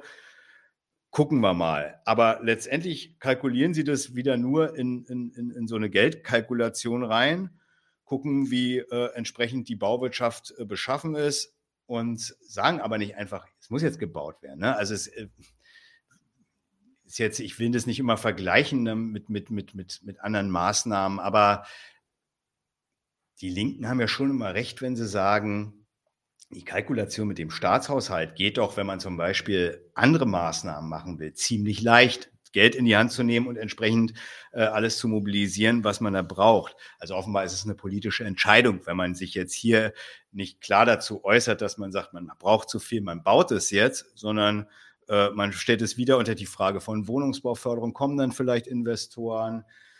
Auch die Landeseigenen, die sie ja nur unter Kontrolle haben, ja, die, die sind ja jetzt auch nicht so, dass äh, die praktisch den Bedarf decken wollen oder decken sollen. Ähm, das, das, deswegen ist es halt letztendlich vor dem Hintergrund dessen, wenn du, wenn du sagst, ja, äh, ist es nicht schon mal ein Fortschritt? Ja, gut, klar, Tropfen auf dem heißen Stein ist immer noch irgendwie auch noch ein Tropfen auf dem heißen Stein. Aber wenn man den Bedarf decken will, dann ist es dafür jedenfalls offenbar kein probates Mittel. Das ist zum einen. Und äh, zu diesen, ja, wenn man jetzt tatsächlich diese Preise, kann man die nicht dämpfen, wenn man Neubau macht. Ähm, die werden doch immer hochgetrieben. Muss man erst mal sagen, naja, die Preise steigen jetzt nicht äh, von selbst. Das sind jetzt nicht die Subjekte, die sind jetzt erstmal deswegen so hoch. Ich hatte es ja erwähnt, weil damit ein ordentliches Geschäft gemacht werden soll. Aber davon ab, die werden jetzt auch nicht sinken, wenn man diese Neubauten da hinstellt, weil die Neubaumieten gar nicht substanziell, also wenn man jetzt mal diese Marktwirtschaft, wenn man sich auf diese volkswirtschaftliche äh, Rechnung mal einlassen will, diese Neubaumieten, die sind doch gar nicht substanziell unter den Bestandsmieten, dass wenn die praktisch in Massen da wären, dass dann die Preise in diesen Bestandsmieten sinken. Mhm. Ähm, das wäre ja auch eigentlich absurd. Man will ja auch nicht als Staat einfach das Geschäft mit den Bestandsmieten versauen. Ja, also das, das, das wäre auch ein Widerspruch in sich. Das ist eine, äh, das sind so ab, absurde Operationen. Ähm, wenn man die Marktwirtschaft als äh, Ökonomie äh, für den Wohn- oder für den, für den Bedarf als Mittel sieht, aber dann, dann kommt man tatsächlich auf sowas. Man, man stellt ganz viel hin und äh, dann äh, sinkt auf einmal der Bedarf wegen Angebot und Nachfrage, so heißt es ja dann. Ja, aber noch, jetzt in dem Bereich muss man wirklich sagen, wenn, wenn man diese Neubaumieten hinstellt oder diese Neubauten hinstellt, die Mieten, die da verlangt werden, die liegen schon deutlich über dem, was in Bestandsmieten jetzt aktuell verlangt wird, jedenfalls wenn man noch so Bestandsmietverträge älterer Art hat. Bei neuen kommt es eben darauf an, ob die Mietpreisbremse eingehalten wird oder nicht und, und man sich am Mietspiegel orientiert. Aber selbst wenn man das macht, sind die Neubaumieten trotzdem schon von den Geschäftskalkulationen her drüber. Wie die jetzt dazu führen, dass die Bestandsmieten sinken sollen, also da, da, da geht doch jemand, der, der wenig Geld hat, geht doch dann nicht in Neubau, wo er auf immer 18 Euro den Quadratmeter zahlt, wo er irgendwie bei sich vielleicht 12 zahlt, was vielleicht auch zu teuer ist äh, für, für sein Einkommen, aber das äh, ergibt ja keinen Sinn. Ja, und dann wird auch die Miete da, wo er wohnt, doch auch nicht, nicht billiger. Im Gegenteil, wenn er auszieht, wird sie auch in der Regel angehoben. Ja. Also insofern. Jo, okay. Und äh, war das dann schon alles, was in dem Koalitionsvertrag steht? Oder gibt es da noch andere nee. Konzepte, Ideen? Tatsächlich nicht. Also genau. Ähm, ansonsten gibt es einen sehr, also wenn man jetzt, das war jetzt das, die Abteilung Bauen, wenn man jetzt zum äh, Mietenbereich kommt, also da ist es schon schlimm.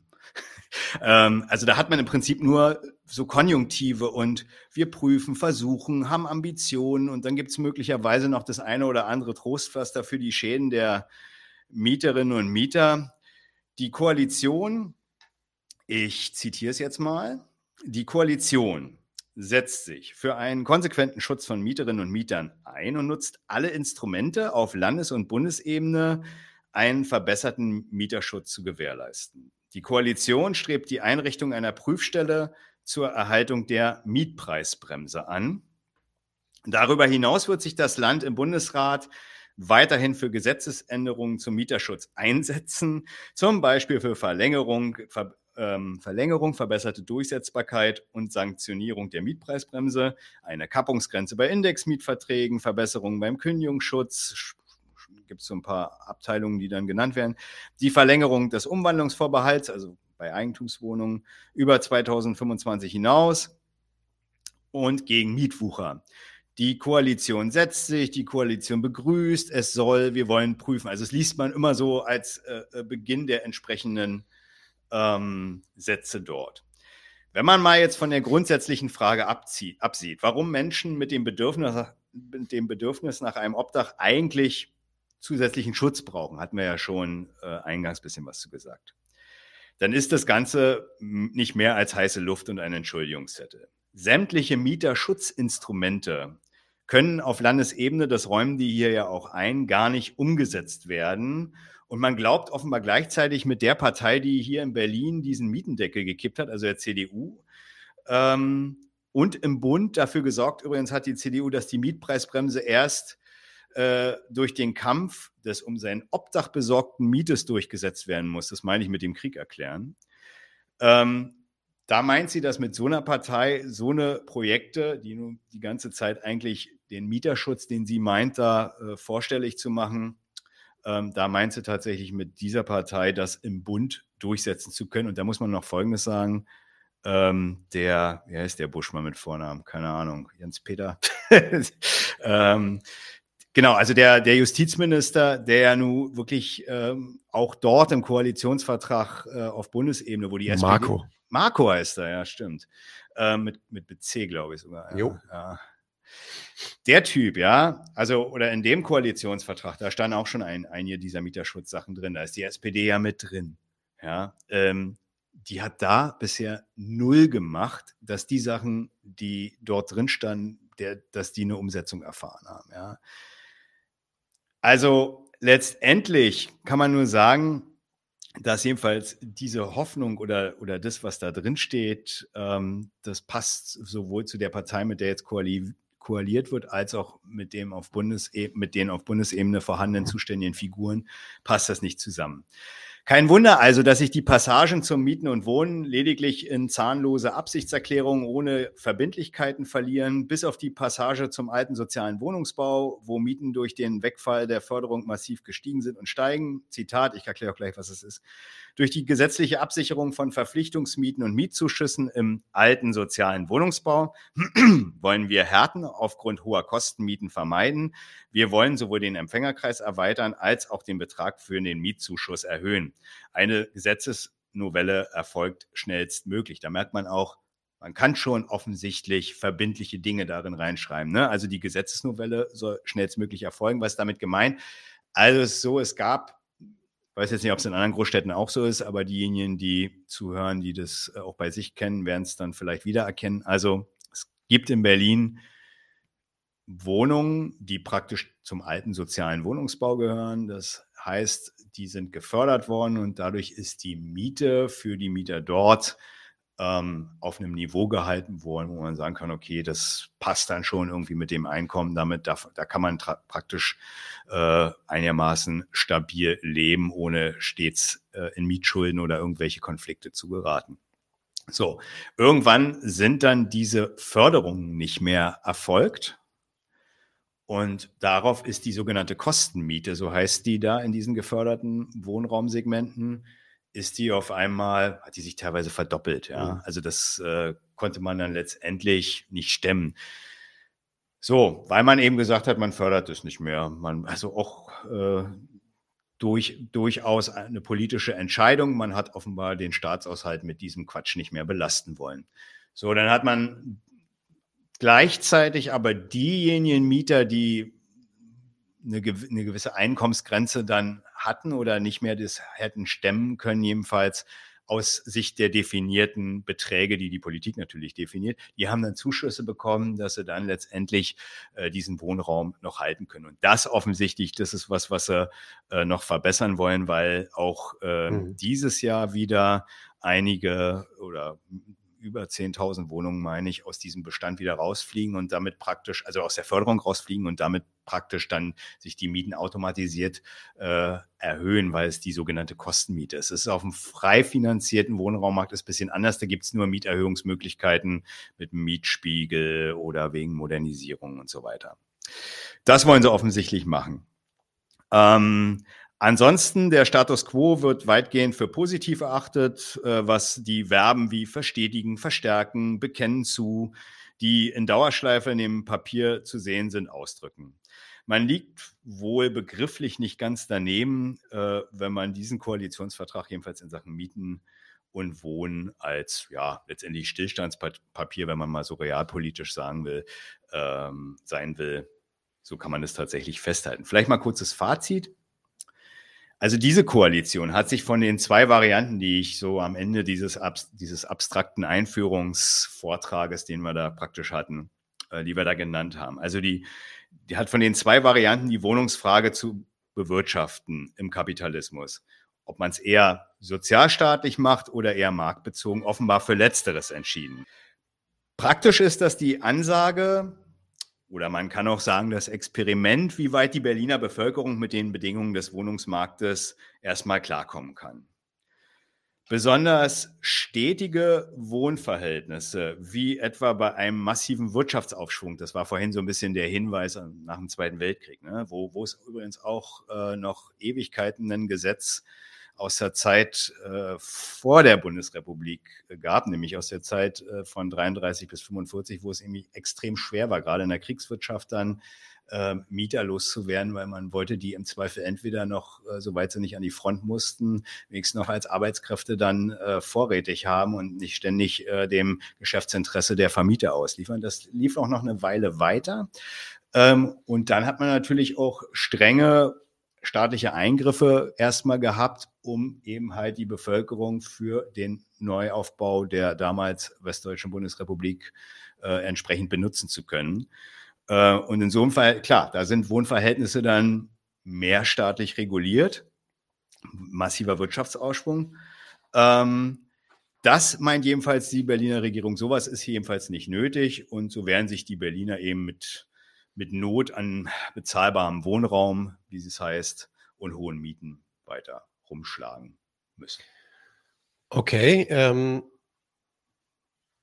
vielleicht kommen wir dann mal zu, dem, zu, der, zu den Kritikpunkten von ja, Opposition, von Linken und, und anderen. Äh, regt sich da Widerstand? Gibt es Einspruch gegen diese Punkte? Passiert da was? Genau, also es gibt tatsächlich Kritik und ähm, von Linken insbesondere, ich habe mir jetzt nicht die, die AfD, FDP ist herausgeflogen aus dem Parlament, hat sicherlich auch was zu sagen. Ähm, Habe ich mir jetzt nicht äh, weiter angeschaut. Es geht ja so ein bisschen vielleicht auch wegen des Publikums hier, insbesondere um die Linken und ähm, was ich mir auch noch angeguckt habe, was jetzt Deutsche Wohnen und Co. enteignen, ist nämlich auch Thema im Koalitionsvertrag, ähm, was die dazu gesagt haben. Und was man da zusammenfassen kann bei beiden ist der Standpunkt, wie man den Mieter staatlich viel, viel, viel besser betreut. Linkspartei und Grüne sind jetzt von dem Wahlausgang, insbesondere der Entscheidung der SPD, jetzt ziemlich enttäuscht, nicht weiter mit ihnen, also mit der Linken und mit den Grünen, zu regieren.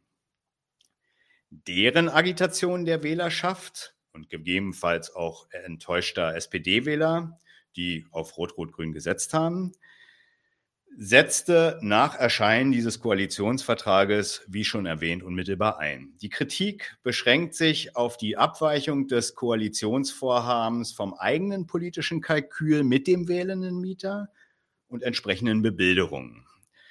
Dabei ist bemerkenswert, dass der Mieter auch nur als abhängige Variable vom Immobilienkapital, als zahlende, letztlich ökonomisch wie politisch ohnmächtige Person, die aber eine politisch bessere Betreuung verdient, angesprochen wird. Welche, welche Überraschung, die Grüne oder eben die Linke darstellen sollen. Beispiel Katalin Genburg auf Twitter, zitiere ich mal. Die war auch mal bei euch, oder? Jo, Daniel hatte die, glaube ich, mal. Ah ja, okay. Ja, mhm. ja. Fazit.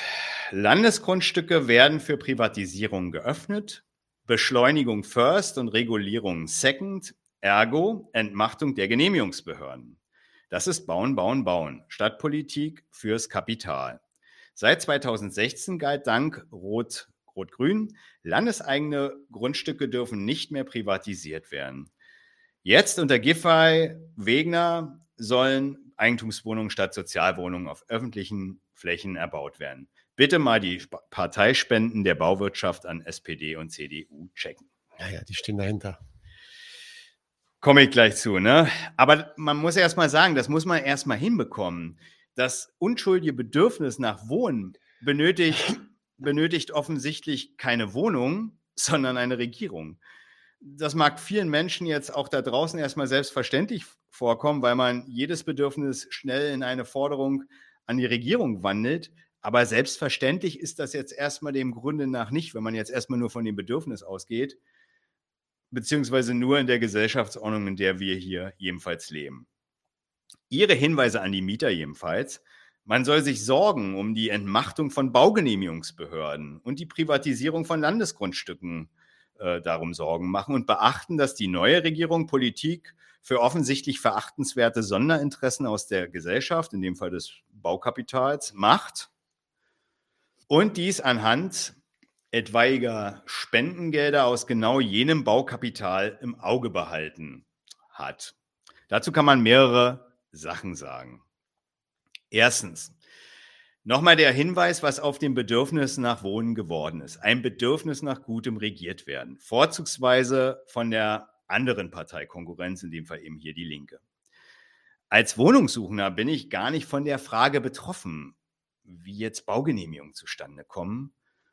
Und ob ich dann von den genehmigten Bauten eine Wohnung kriege, hängt auch nicht an der Genehmigung selbst äh, ab, hängt auch nicht selbst an der Genehmigung, selbst wenn diese Sozialbauten betreffen ist. Da, da wird ja nicht entschieden, dass man eine Wohnung bekommt, sondern dass die halt genehmigt wird zum Bauen.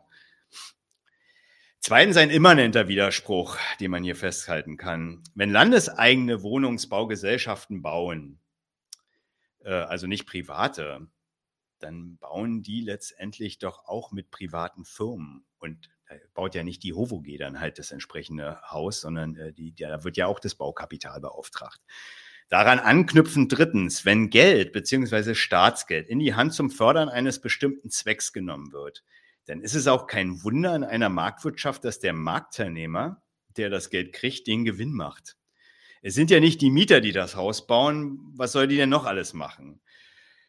Daraus dann den Übergang zu machen, die Regierung würde wegen dieses Marktteilnehmers diese Förderung tun, das passt gar nicht, zumal auch die ganzen Vergaberegeln, wenn man jetzt so eine Förderung in Anspruch nimmt, dem auch widersprechen letztendlich. Da wird nicht ein, ein, ein bestimmtes Kapital gefördert, äh, sondern tatsächlich erstmal der, der dann möglicherweise das beste Angebot, nach welchen Vorschriften auch immer das gemacht wird, ähm, macht. Will damit aber nur sagen, es, äh, es passt, also es ist, es ist jedenfalls immer so, dass wenn ich halt entsprechende Förderung mache in einer marktwirtschaftlich organisierten Welt, dass irgendeiner den Gewinn macht, aber doch nicht deswegen, weil ein besonderes Kapital oder besondere Kapitalisten, die dann vielleicht noch der CDU was spenden, kann ja sein, dass die das machen, will ich gar nicht bestreiten, ja. Aber es ist dann eben für den staatlichen Zweck organisiert, um meinetwegen diese Wohnungsfrage so hm, komisch zu bewirtschaften, wie es hier halt gemacht wird aber nicht wegen dieser Sonderinteressen. Anders gesagt, keine Ahnung, wenn eine Kita gefördert wird, dann wollen ja auch nicht das Kita-Kapital irgendwie äh, als besonders äh, schlimm gebrandmarkt oder so. Irgendeiner macht dann schon den, den, den Schnitt, ja. Aber da muss man sich das mal entscheiden. Das berüchtigte kita Muss man sich mal entscheiden. Will man den Wirtschaft, also muss sie sich mal entscheiden, ne? Will man jetzt einen Kapitalismus bewirtschaften, weil das will die Linke ja auch und hat sie ja auch gemacht in der Zeit, wo sie an der Regierung war. Ja gut, dann, dann werden auch Gewinne gemacht oder will man es nicht, aber beides gleichzeitig geht nicht, ne? Am Ende bleibt daher nur übrig, dass man als wählender Mieter von anderen Politfiguren sich äh, regieren lassen sollte, vollkommen getrennt von der Frage, was man jetzt davon konkret hat. Und selbst wenn man ein, unter einer linken Regierung eine dieser avisierten Sozialwohnungen ergattert, man darf, übrigens für das Kapital, für wen sonst, fleißig sein Einkommen erschuften und nach wie vor circa 30 Prozent davon auch in Sozialwohnungen dafür abdrücken. Das ersparen einem auch diese Figuren nicht.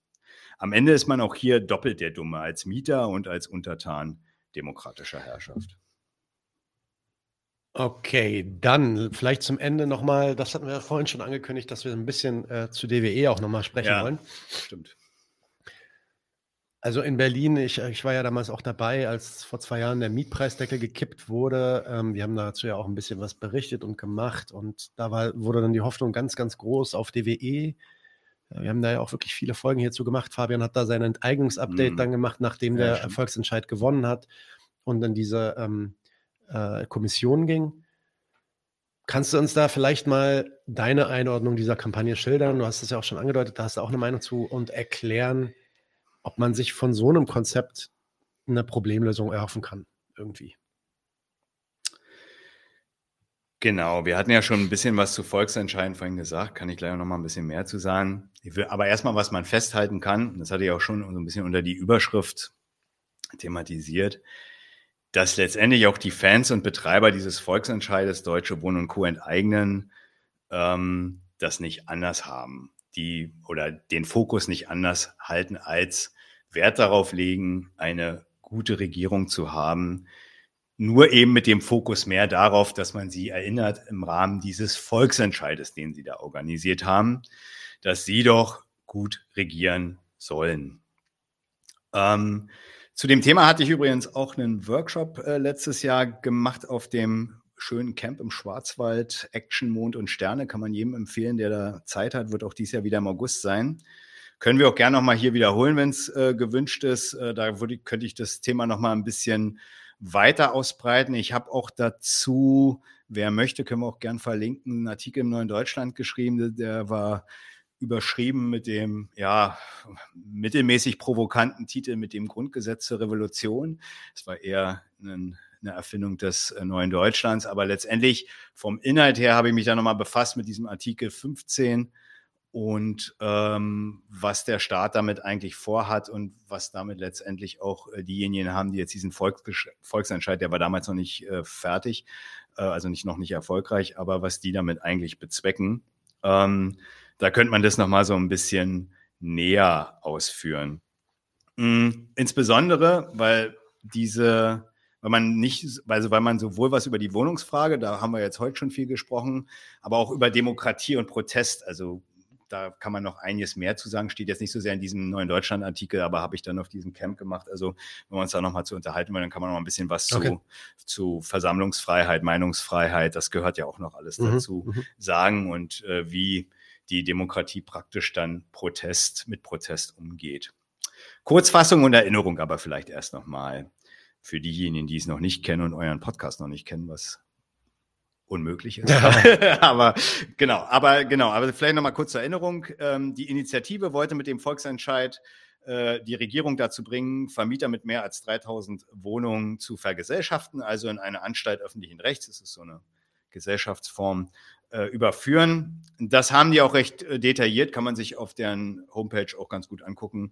Haben die ganz gut dargelegt, wie sie das machen wollen. Es war ein sogenannter, hatte ja vorhin schon gesagt, so ein sogenannter Empfehlungsvolksentscheid, kein Beschlussvolksentscheid. Ähm, war so ein taktisches Manöver, weil man so ein bisschen Sorge hatte, dass das sonst äh, nicht als zulässig erachtet wer werden konnte und dann auch nicht im Rahmen dieser Berlin-Wahl hätte stattfinden können. So, ähm, der ist dann erfolgreich gewesen und daher beschloss dann die alte Landesregierung, also bevor klar war, dass nochmal eine Wahlwiederholung stattzufinden hat, die Frage in eine Expertenkommission äh, zu delegieren und dort abzuklären, ob das juristisch funktioniert. Die Initiative erhofft sich daraus insbesondere den Erhalt eines Wohnungsbestandes, äh, der nicht den Kalkulationen der großen Immobilienkonzerne unterliegt, deswegen ja Deutsche Wohnen, Vonovia, ist jetzt ja fusioniert, Heimstaden, Exakelius, was da halt alles gibt. Und damit eine ein, einhergehende bezahlbare, also dauerhaft bezahlbare Miete. Und die Koalition will nun, das jetzt nochmal zum, zum Koalitionsvertrag, will nun ein sogenanntes Vergesellschaftungsrahmengesetz erlassen, um unter anderem Wohn- bzw. Vermieter äh, enteignen zu können und dort jedenfalls die Modalitäten zu klären. Und die Initiative sieht daran wahrscheinlich zu Recht, ein weiteres Manöver, ihr Anliegen zu verschleppen. Am Ende ist es aber so, quatschen auch diese Volksentscheidsfans, die ohnmächtigen Mieter, Aufklärung über deren Lage findet da tatsächlich nicht statt. Im Gegenteil, das habe ich halt auch in diesem Workshop nochmal klar gemacht, können wir ja gleich noch mal ein bisschen drüber reden. Ähm, quatschen die eigentlich als ohnmächtige Mieter an, äh, genauso wie die Politiker, nur eben als außerparlamentarischer Arm, da sie mit dem Mittel des Volksentscheides nun zum Ergebnis kamen, dass die Politik selbst keine ausreichenden Maßnahmen für eine bezahlbare Miete mehr verfolgt. Das ist auch ganz schön immer zu sehen in den Verlautbarungen, sowohl auf deren Homepage als auch gibt es ein schönes Interview mit, der war ja damals noch dabei, dieser Michael Prütz bei Thilo Jung, ähm, was die da eigentlich immer sagen. Die sagen halt immer, immer so einen Widerspruch. Einerseits hat sich die Politik ohnmächtig gemacht, weil sie ihre alten landeseigenen Wohnungen verscherbelt haben, nämlich an Deutsche Wohnen. Das war auch noch unter Rot-Rot tatsächlich so, äh, für den, der sich nicht mehr daran erinnert, haben sie verscherbelt und sagen, da haben sie sich ohnmächtig, gema ohnmächtig gemacht. Und deswegen müssen sie jetzt kommen mit dem Volksentscheid. Gleichzeitig ist aber dieselbe Politik, die mächtig genug ist, dann alle irgendwie zu, äh, zu enteignen. Ja? Also kann was nicht stimmen. Wenn die vorher das Zeug verscherbelt haben, das Immobil, das ganze Betongold, dann hatten die offensichtlich einen Grund. Nämlich das, dass sie gesagt haben, sie überlassen das dem Markt, hatte ich ja gesagt. Dann, dann war das die Entscheidung. Nicht, weil sie ohnmächtig waren, sondern weil sie gesagt haben, die wollen das halt so. Das reicht ihnen halt. Die Berliner müssen halt damit klarkommen, so wie, wie, wie das hier marktförmig geregelt ist. Und wie gesagt, wenn die armen Schlucker in die Ghettos, in die äh, Außenstadt ziehen und äh, die Reichen sich dann halt äh, Friedrichshain und ähm, Charlottenburg leisten können, ja gut, dann ist das offensichtlich gewollt.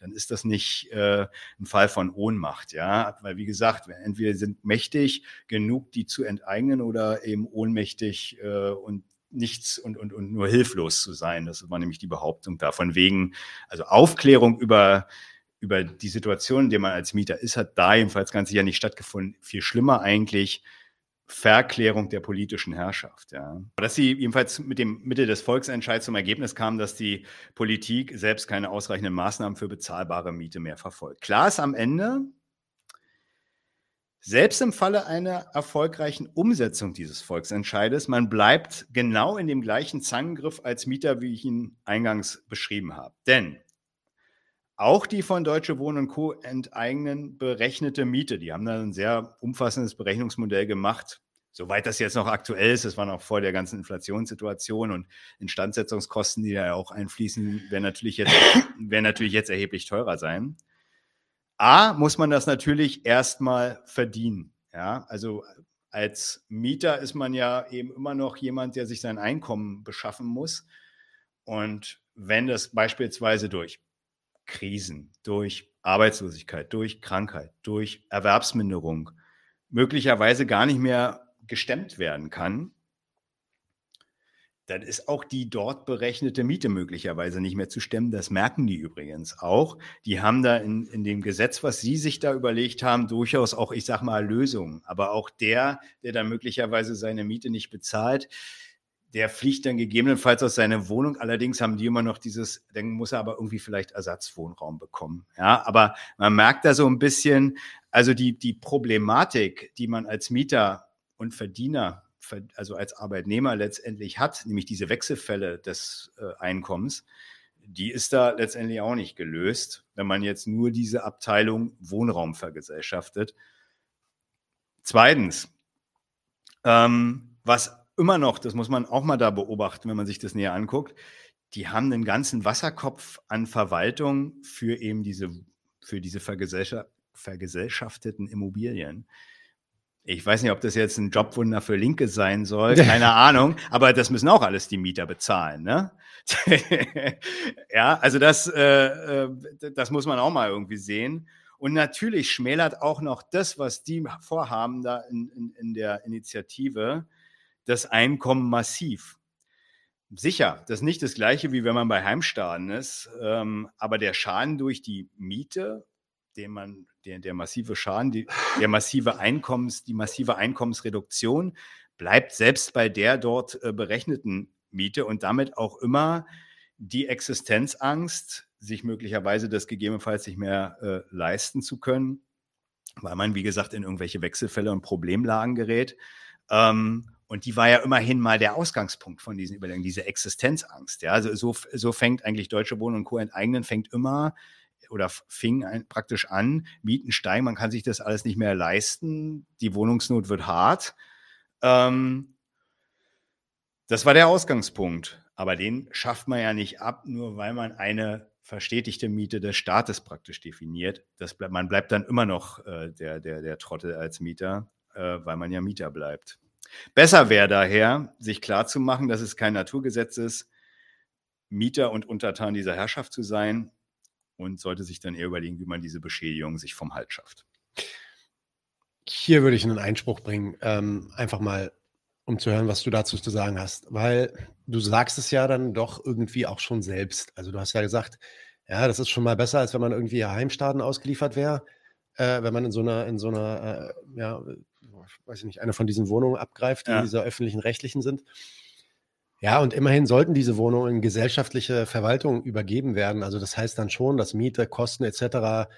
ja schon eigentlich Inhalt von so demokratischen Diskussionen werden könnten, dem Markt also zu einem gewissen Grad entzogen werden. Das ist objektiv dann eigentlich doch ein Fortschritt oder nicht. Ich meine, was ist denn dagegen einzuwenden, außer, äh, na gut, einmal den Punkt, den du gebracht hast, der ist natürlich ein wichtiger Punkt. Das hat nicht funktioniert, okay aber das ist ein Erfolgsargument. Klar, das ja ist auch nicht mein Argument. So. Mhm. Und der zweite Punkt ist ja dann eigentlich, ist nicht unsere Maximalforderung, deswegen nicht zu unterstützen. Ja, das stimmt. Das, also so, so soll es auch nicht vorgetragen sein. Ähm, vielleicht, ich, ich mache mal daraus zwei Sachen, weil ich da nochmal was zu Volksentscheiden sagen kann. Okay. Ja. Ähm, also mein Argument war auch nicht, das hat nicht funktioniert. Das wäre wirklich ein blödes Argument. Ähm, weil das hatte ich jetzt aber auch schon zum Schluss mal nicht eingeholt, weil selbst wenn es funktionieren würde, ähm, der, der Typ, der man letztendlich mit dem Einkommen, worüber man nicht bestimmen kann und der einen Großteil des Einkommens dann immer noch abdrücken muss, auch wenn es nicht so viel wie bei Heimstahn ist, der ist man nach wie vor. Ja, also das, das, also selbst im besten Fall, wenn das klappt, ist man immer noch der ohnmächtige Trottel, der man hier, oder das Arschloch der Nation, welches man halt ist. So. Also das, das war überhaupt nicht mein Argument, das nicht funktionieren kann. Ähm, zweitens, aber was man vielleicht zu dem Funktionieren noch zu diesen Volksentscheiden, wollte ich ja schon immer die ganze Zeit was zu sagen, habe ich mir die ganze Zeit geklemmt, äh, weil es jetzt nicht gepasst hat, aber jetzt passt es vielleicht. Diejenigen, die Fans dieser Volksentscheide sind, die sollten sich mal was überlegen. Also das kann funktionieren, wenn es die Souveränität will. Ja, wenn, wenn, wenn die äh, demokratischen Machthaber das wollen, dann kann auch so ein Volksentscheid, wenn die es akzeptieren, Stichwort Tempelhofer Feld, dann kann das auch funktionieren. Wie gesagt, das war nicht die Kritik. Ich will aber, aber was man daraus mal lernen kann, was man eben wirklich als Bürger, wir hatten es ja vorhin, man kann ja offensichtlich gar nichts machen. ähm, was man als Bürger mit dem Volksentscheid erstmal in den Händen hat, ist eben nicht, dass man einen Willen, den man hat, verbindlich in die Regierung äh, hineinbringt und die sich dann dran halten muss. Da gibt es ein schönes Urteil vom Landesverfassungsgericht aus, ich glaube 2012 war das. Damals ging es zu diesem Wasservolk, da gab es so einen Wasservolksentscheid, da ging es auch um die, glaube ich, bin mir jetzt nicht sicher, will ich mir nicht festlegen, ähm, aber da ging es auch darum, ob das Wasser äh, ein Staatsbetrieb bleibt oder nicht, also die Wasserversorgung. So. Und dann ähm, ist es so, da gab es auch einen äh, entsprechenden Volksentscheid und eine Initiative. Und da hat das Land Berlin gesagt, nö, das ist unzulässig. Das ist ein, wenn, wenn der Volksentscheid gesetzt wird, dann wäre das äh, unzulässig mit der Landesverfassung und deswegen lassen wir den gar nicht stattfinden. So.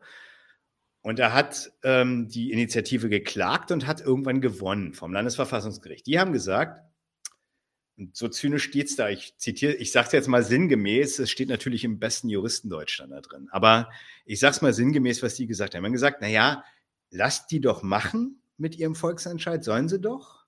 Ja, so strenge Prüfungen müsst ihr hier gar nicht anlegen. Die sollen sich doch hingehen und die Unterschriften sammeln gehen Sollen sie doch machen, wie sie wollen. Das äh, ist alles okay, dann machen sie den. Es ist doch so, wenn dieser, dieser Volksentscheid, Volksentscheid erfolgreich ist, dann habt ihr doch die Gelegenheit, per Gesetz als Volksvertreter das von einem Tag auf den anderen doch als äh, äh, äh wieder aufzuheben. Hm. Ihr, ihr, müsst einfach nur eure souveräne Macht, die ihr habt, äh, einsetzen, wenn ihr meint, es passt euch nicht in Kram dann hebt er das auf und die Sache ist erledigt. Dann, dann steht es für ein paar Tage, dann kann man ein neues Gesetz verabschieden, das das Ding wieder aufhebt und erledigt. Genau, das, das steht da, das steht da drin. Und deswegen ist es vielleicht nochmal an die Kollegen, die waren ja hier auch bei Fabian hier, ähm, Niklas und, und äh, Niklas Schenker und äh, Philipp Möller war, glaube ich, weiß nicht, ob der hier war, aber die beiden machen einen Podcast. Schönen Gruß, äh, ist, ein, ist ein interessanter Podcast, haben sie auch, äh, habe ich auch in Vorbereitung auf den, äh, auf den heutigen Tag hier äh, mir angehört. Schöner Wohnen heißt der, der Podcast zur Wohnungsfrage. Ähm, sehr interessant und äh, die haben aber in, dem, in der Folge zur, zum Koalitionsvertrag gesagt naja, schlimme Rückschrittskoalition, das Vergesellschaftungsrahmengesetz, das, ähm, das äh, dient nur dazu, das alles hier zu verschleppen. Okay, ja, wird so sein. Ähm, und es wird dazu führen, sagen Sie, dass wir, ein bisschen kämpferisch gesagt, ja, wir machen demnächst so einen richtigen Gesetzesvolksentscheid und sammeln dafür dann wieder Unterschriften. Könnt ihr machen, aber nochmal, wenn ihr politische Gegner an der Regierung habt, und das sind Wegner und Giffey, und wenn sie es meinetwegen jetzt auch die nächste Legislatur sind, muss man gucken. Aber selbst die, die dem freundlich gegenüber äh, sind waren, haben ja das Ding auch nur in diese Expertenkommission geschickt, ja. Selbst wenn, wenn, wenn, wenn die dann erfolgreich hat, garantiert das eben immer noch nicht, dass es umgesetzt wird, weil die Souveränität bei den gewählten Demokraten ist. Und äh, das muss man sich vielleicht erstmal klar machen, bevor man immer irgendwelche Idealismen über diese Instrumente der Bürgerbeteiligung hier äh, mitbringt. Punkt. Vielleicht mal Punkt eins. Eine Frage war aber, ist es denn nicht irgendwie erstmal ein Fortschritt, äh, wenn man zumindest nicht in diesen Clown dieser Immobilienkapitalisten als Mieter steckt?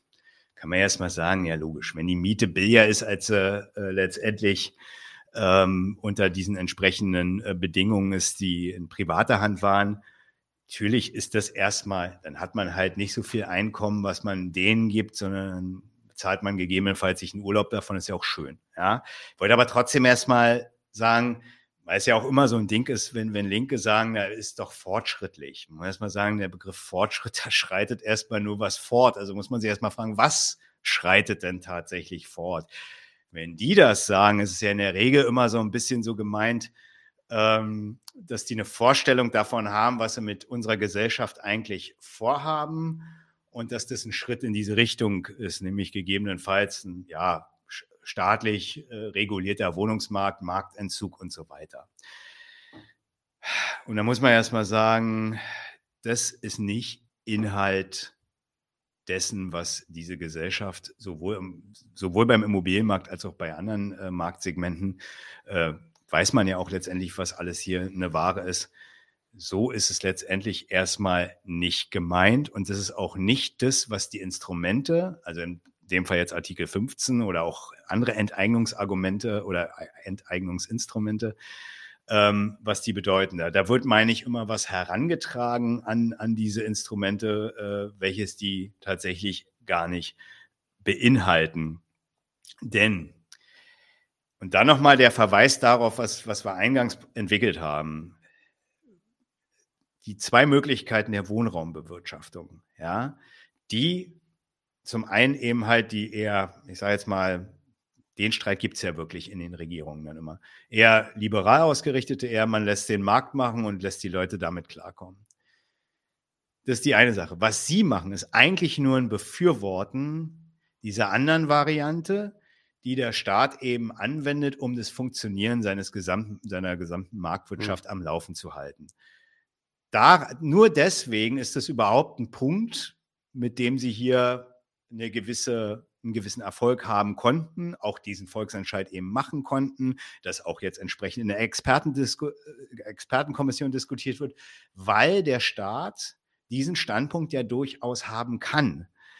Aber eben nicht, wie die sich immer, sie denken dann immer so, das ist so, ja, die, Linke haben ja da immer diverse Idealismen irgendwie, wie das sie jetzt. Selbstzerstörungsknopf des Staates. Ja, so, sowas in der Art. Ich, übrigens, das ist ein guter Punkt. Ich komme gleich noch zu dem, aber vielleicht erstmal das abschließend zu sagen, dass da ist kein Hebel aus dem Staat etwas anderes, völlig anderes zu machen, als er eigentlich ist, nur weil es Instrumente wie Enteignung und Vergesellschaftung gibt. Der Staat kennt halt Krisen wie Krieg, Klar. Wie Corona oder was auch immer, wo er eben darauf baut, dass er, dass er die Leute auch in ihren Obdächern erstmal hat ähm, und wo dann eben nicht die Gewinnkalkulation die erste Rolle spielen sollen, sondern erstmal äh, die, der Gesamt, das gesamte Staatswesen, die gesamte Staatsordnung soll dann erstmal hergestellt werden.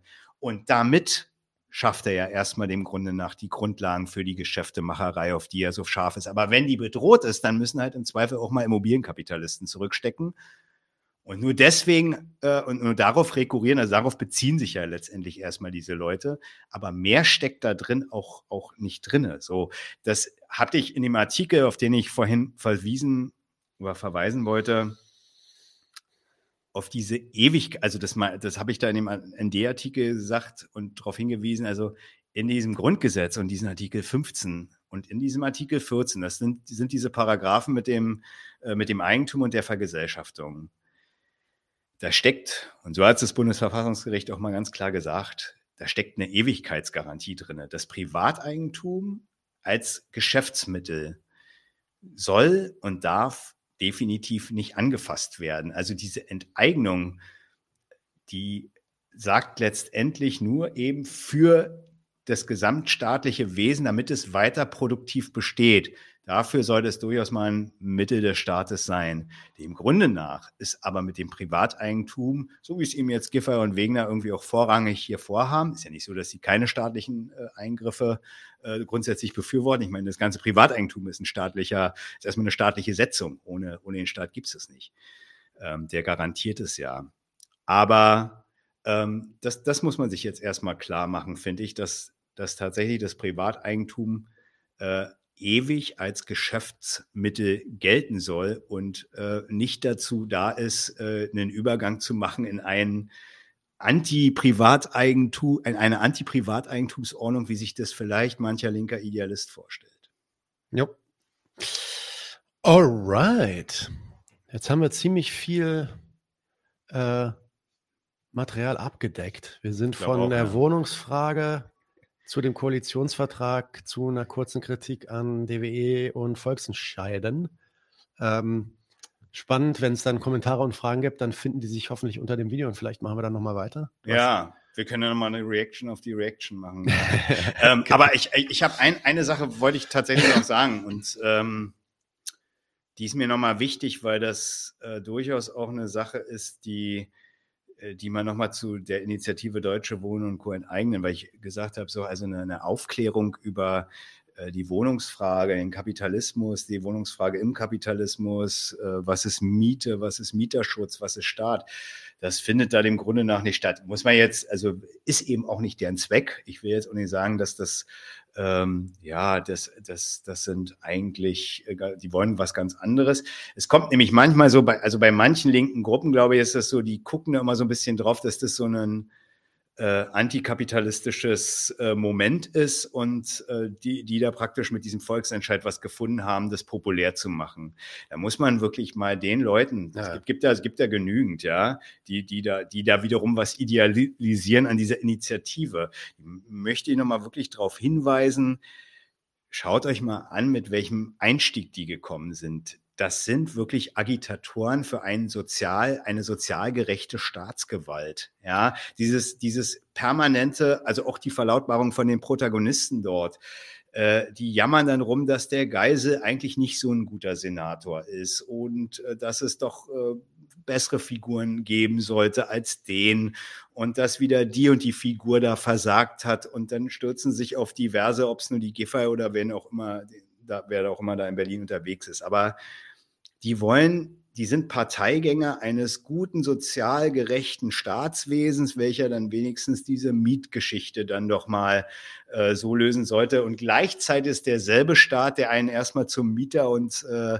einkommensschwache Person macht. Und das, ähm, das ist äh, vielleicht ein Hinweis, den man nochmal machen sollte, dass man auch darin nichts ähm, dass man sich täuscht über diese, diese Leute und die Agitation von denen, wenn man denkt, das ist eigentlich etwas über diese Gesellschaft hinausweisendes. Nein, sie erinnern an etwas, was diese Gesellschaft sowieso die ganze Zeit immer in ihren Gesetzen eingeschrieben hat, weil sie die Situation kennt, dass Mieten oder das Wohnen eine Ordnungsfrage für das Gesamtstaatswesen sein kann. Und deswegen ist das ja so, so, so, so, so revolutionär wie dieser, dieser Mann hier. Die, äh, die sind natürlich damit auch ganz, äh, ganz bewusst mit umgegangen. Also ich weiß noch, dass wir, also erstmal will ich mal einen Kommentar geben. Wie viel waren das jetzt? 60 Prozent, 56 Prozent, die irgendwie für den Volksentscheid gestimmt 59. haben? 59. 59, mhm. genau, also fast 60 Prozent. Äh, dass 60 Prozent der Wähler oder gar der Leute in Berlin jetzt irgendwie verkappte Kommunisten wären, das wäre mir neu. Ähm, hätte man, hätte man was von mitbekommen, glaube ich. Äh, so ist es definitiv nicht. Und selbst die Leute bei DWE waren sich ja eigentlich, also da gab es ja von Anfang an auch Diskussionen darüber, wie man das möglichst breitentauglich formuliert. Also selbst das Enteignen, das Wort Enteignen äh, war dann ein Problem äh, über eine Zeit lang. Da mhm. haben sich ja dann auch Leute bei uns im Podcast so geäußert, dass sie gesagt haben, ja, da hätte man was anderes wählen sollen, weil das schreckt die Leute zu sehr ab. Damit äh, mhm. greifen sie eben nicht diesen guten ähm, bürgerlich-demokratischen ähm, Otto-Normalbürger ab, mhm. äh, sondern kriegen dann halt eher Leute wie äh, Giffey, die, die da halt Bauchschmerzen kriegen, wenn sie ans Enteignen denken, weil das sofort irgendwie nach Osten klingt und so. Insofern, also ja, da, nur um das nochmal zu untermauern, was du meintest, das revolutionäres Potenzial da äh, zu überschätzen, ähm, glaube ich, fehl am Platz ist, ja. Muss man ja auch nicht immer rumreiten. Ich meine, es wollten die auch gar nicht, aber man sollte das halt nicht idealisieren. Ne? Also wie gesagt, wenn man das Anliegen studiert, wie gesagt, wir können ja gerne das nochmal irgendwie genauer äh, konkretisieren und dann, ich habe da auch einen dicken Zitatezettel äh, zusammengebastelt. Ähm, wie gesagt, da kommt, da ist die Sehnsucht nach dem guten Staat, der doch sozial ja. gerecht, ja. das sagen sie dann immer auch. Berlin hat Eigenbedarf immer so in Parteilichkeit für was Höheres, äh, gar nicht so sehr die Summe der Einzelinteressen. Bei Berlin sind ja nur wirklich auch 40 Prozent, die dagegen gestimmt haben und ja. auch dieses ganze Bau- und Immobilienkapital und die Beamten. Naja, 40 Prozent, die dagegen oder nicht gestimmt haben. Ja, genau. Aber ebenfalls, also zumindest ist, ist Berlin ja immer noch ein bisschen mehr. Dann kommt immer dieser, also dieser Eigenbedarf ist ja eigentlich ein Begriff, weswegen Vermieter Mieter rausschmeißen können. Ja kontert man mit, ja, äh, die Leute, die dort wohnen, äh, die haben halt Eigenbedarf, sagt dann aber auch nicht, die BewohnerInnen, sondern man sagt dann halt Berlin man mal schon so ein bisschen so als groß, man spricht im Namen der Gesamtstadt. Das stimmt doch schon gar nicht. Die, die, die Berlin ist voll von Gegensätzen eben auch zwischen den äh, Mietern und dem Immobilienkapital und als Arbeitnehmer mit seinem Arbeitgeber und so weiter. Das ist doch gar nicht die, die, die Wahrheit, ja. Das ist das eine. Und dann sagen sie halt immer, Berlin ist die Stadt der Mieter. So. Und damit sagen sie ja auch, dass eigentlich die gute Regierung die Mieter als Mieter ist man keine sonderlich, das hatten wir jetzt schon mehrfach, gut gestellte Figur. Ähm, jedenfalls dann, wenn man eben nicht über das Einkommen bestimmen mag, nochmal für diejenigen, es gibt ja auch Mieter, die können sich vier Wohnungen leisten. Mhm. Ja, für die ist das jetzt als Mieter irgendwie überhaupt nicht so das große Problem. Ja, aber damit wollen sie ja praktisch zu Protokoll geben, dass die Regierung eben Rücksicht auf die nehmen muss. So, das, das ist die Agitation von denen, äh, die, die, wie gesagt, äh, die, die gute Herrschaft. Darauf läuft es hinaus. Okay, Marek Schauer, ich, hab, ich sehe hier gerade auf meinem Computer es werden äh, Regenschauer angekündigt. ja. Ähm, ja. danke, dass du hier warst. Danke für äh, die sehr ausführliche Folge. Äh, Wenn es Fragen gibt, du äh, bist demnächst bald wieder hier. Wir haben schon wieder einiges geplant, also stay tuned. Genau. Danke fürs lange Zuhören und äh, alles Gute euch. Bis, Bis zum nächsten Mal. Ahoi. Alright. So gut. Leute, wir brauchen eure Hilfe. Wenn euch dieses Video gefallen hat, klickt auf Like, abonniert den Kanal und vergesst nicht das Glöckchen zu drücken, damit ihr benachrichtigt werdet, wenn wir neuen Content droppen. Außerdem solltet ihr uns überall folgen, wo wir verfügbar sind. Das ist Facebook, Instagram, Twitter und Twitch. Und wenn wir irgendwelche Ankündigungen machen oder Posts, dann shared, was das Zeug hält. Gebt uns all eure Liebe.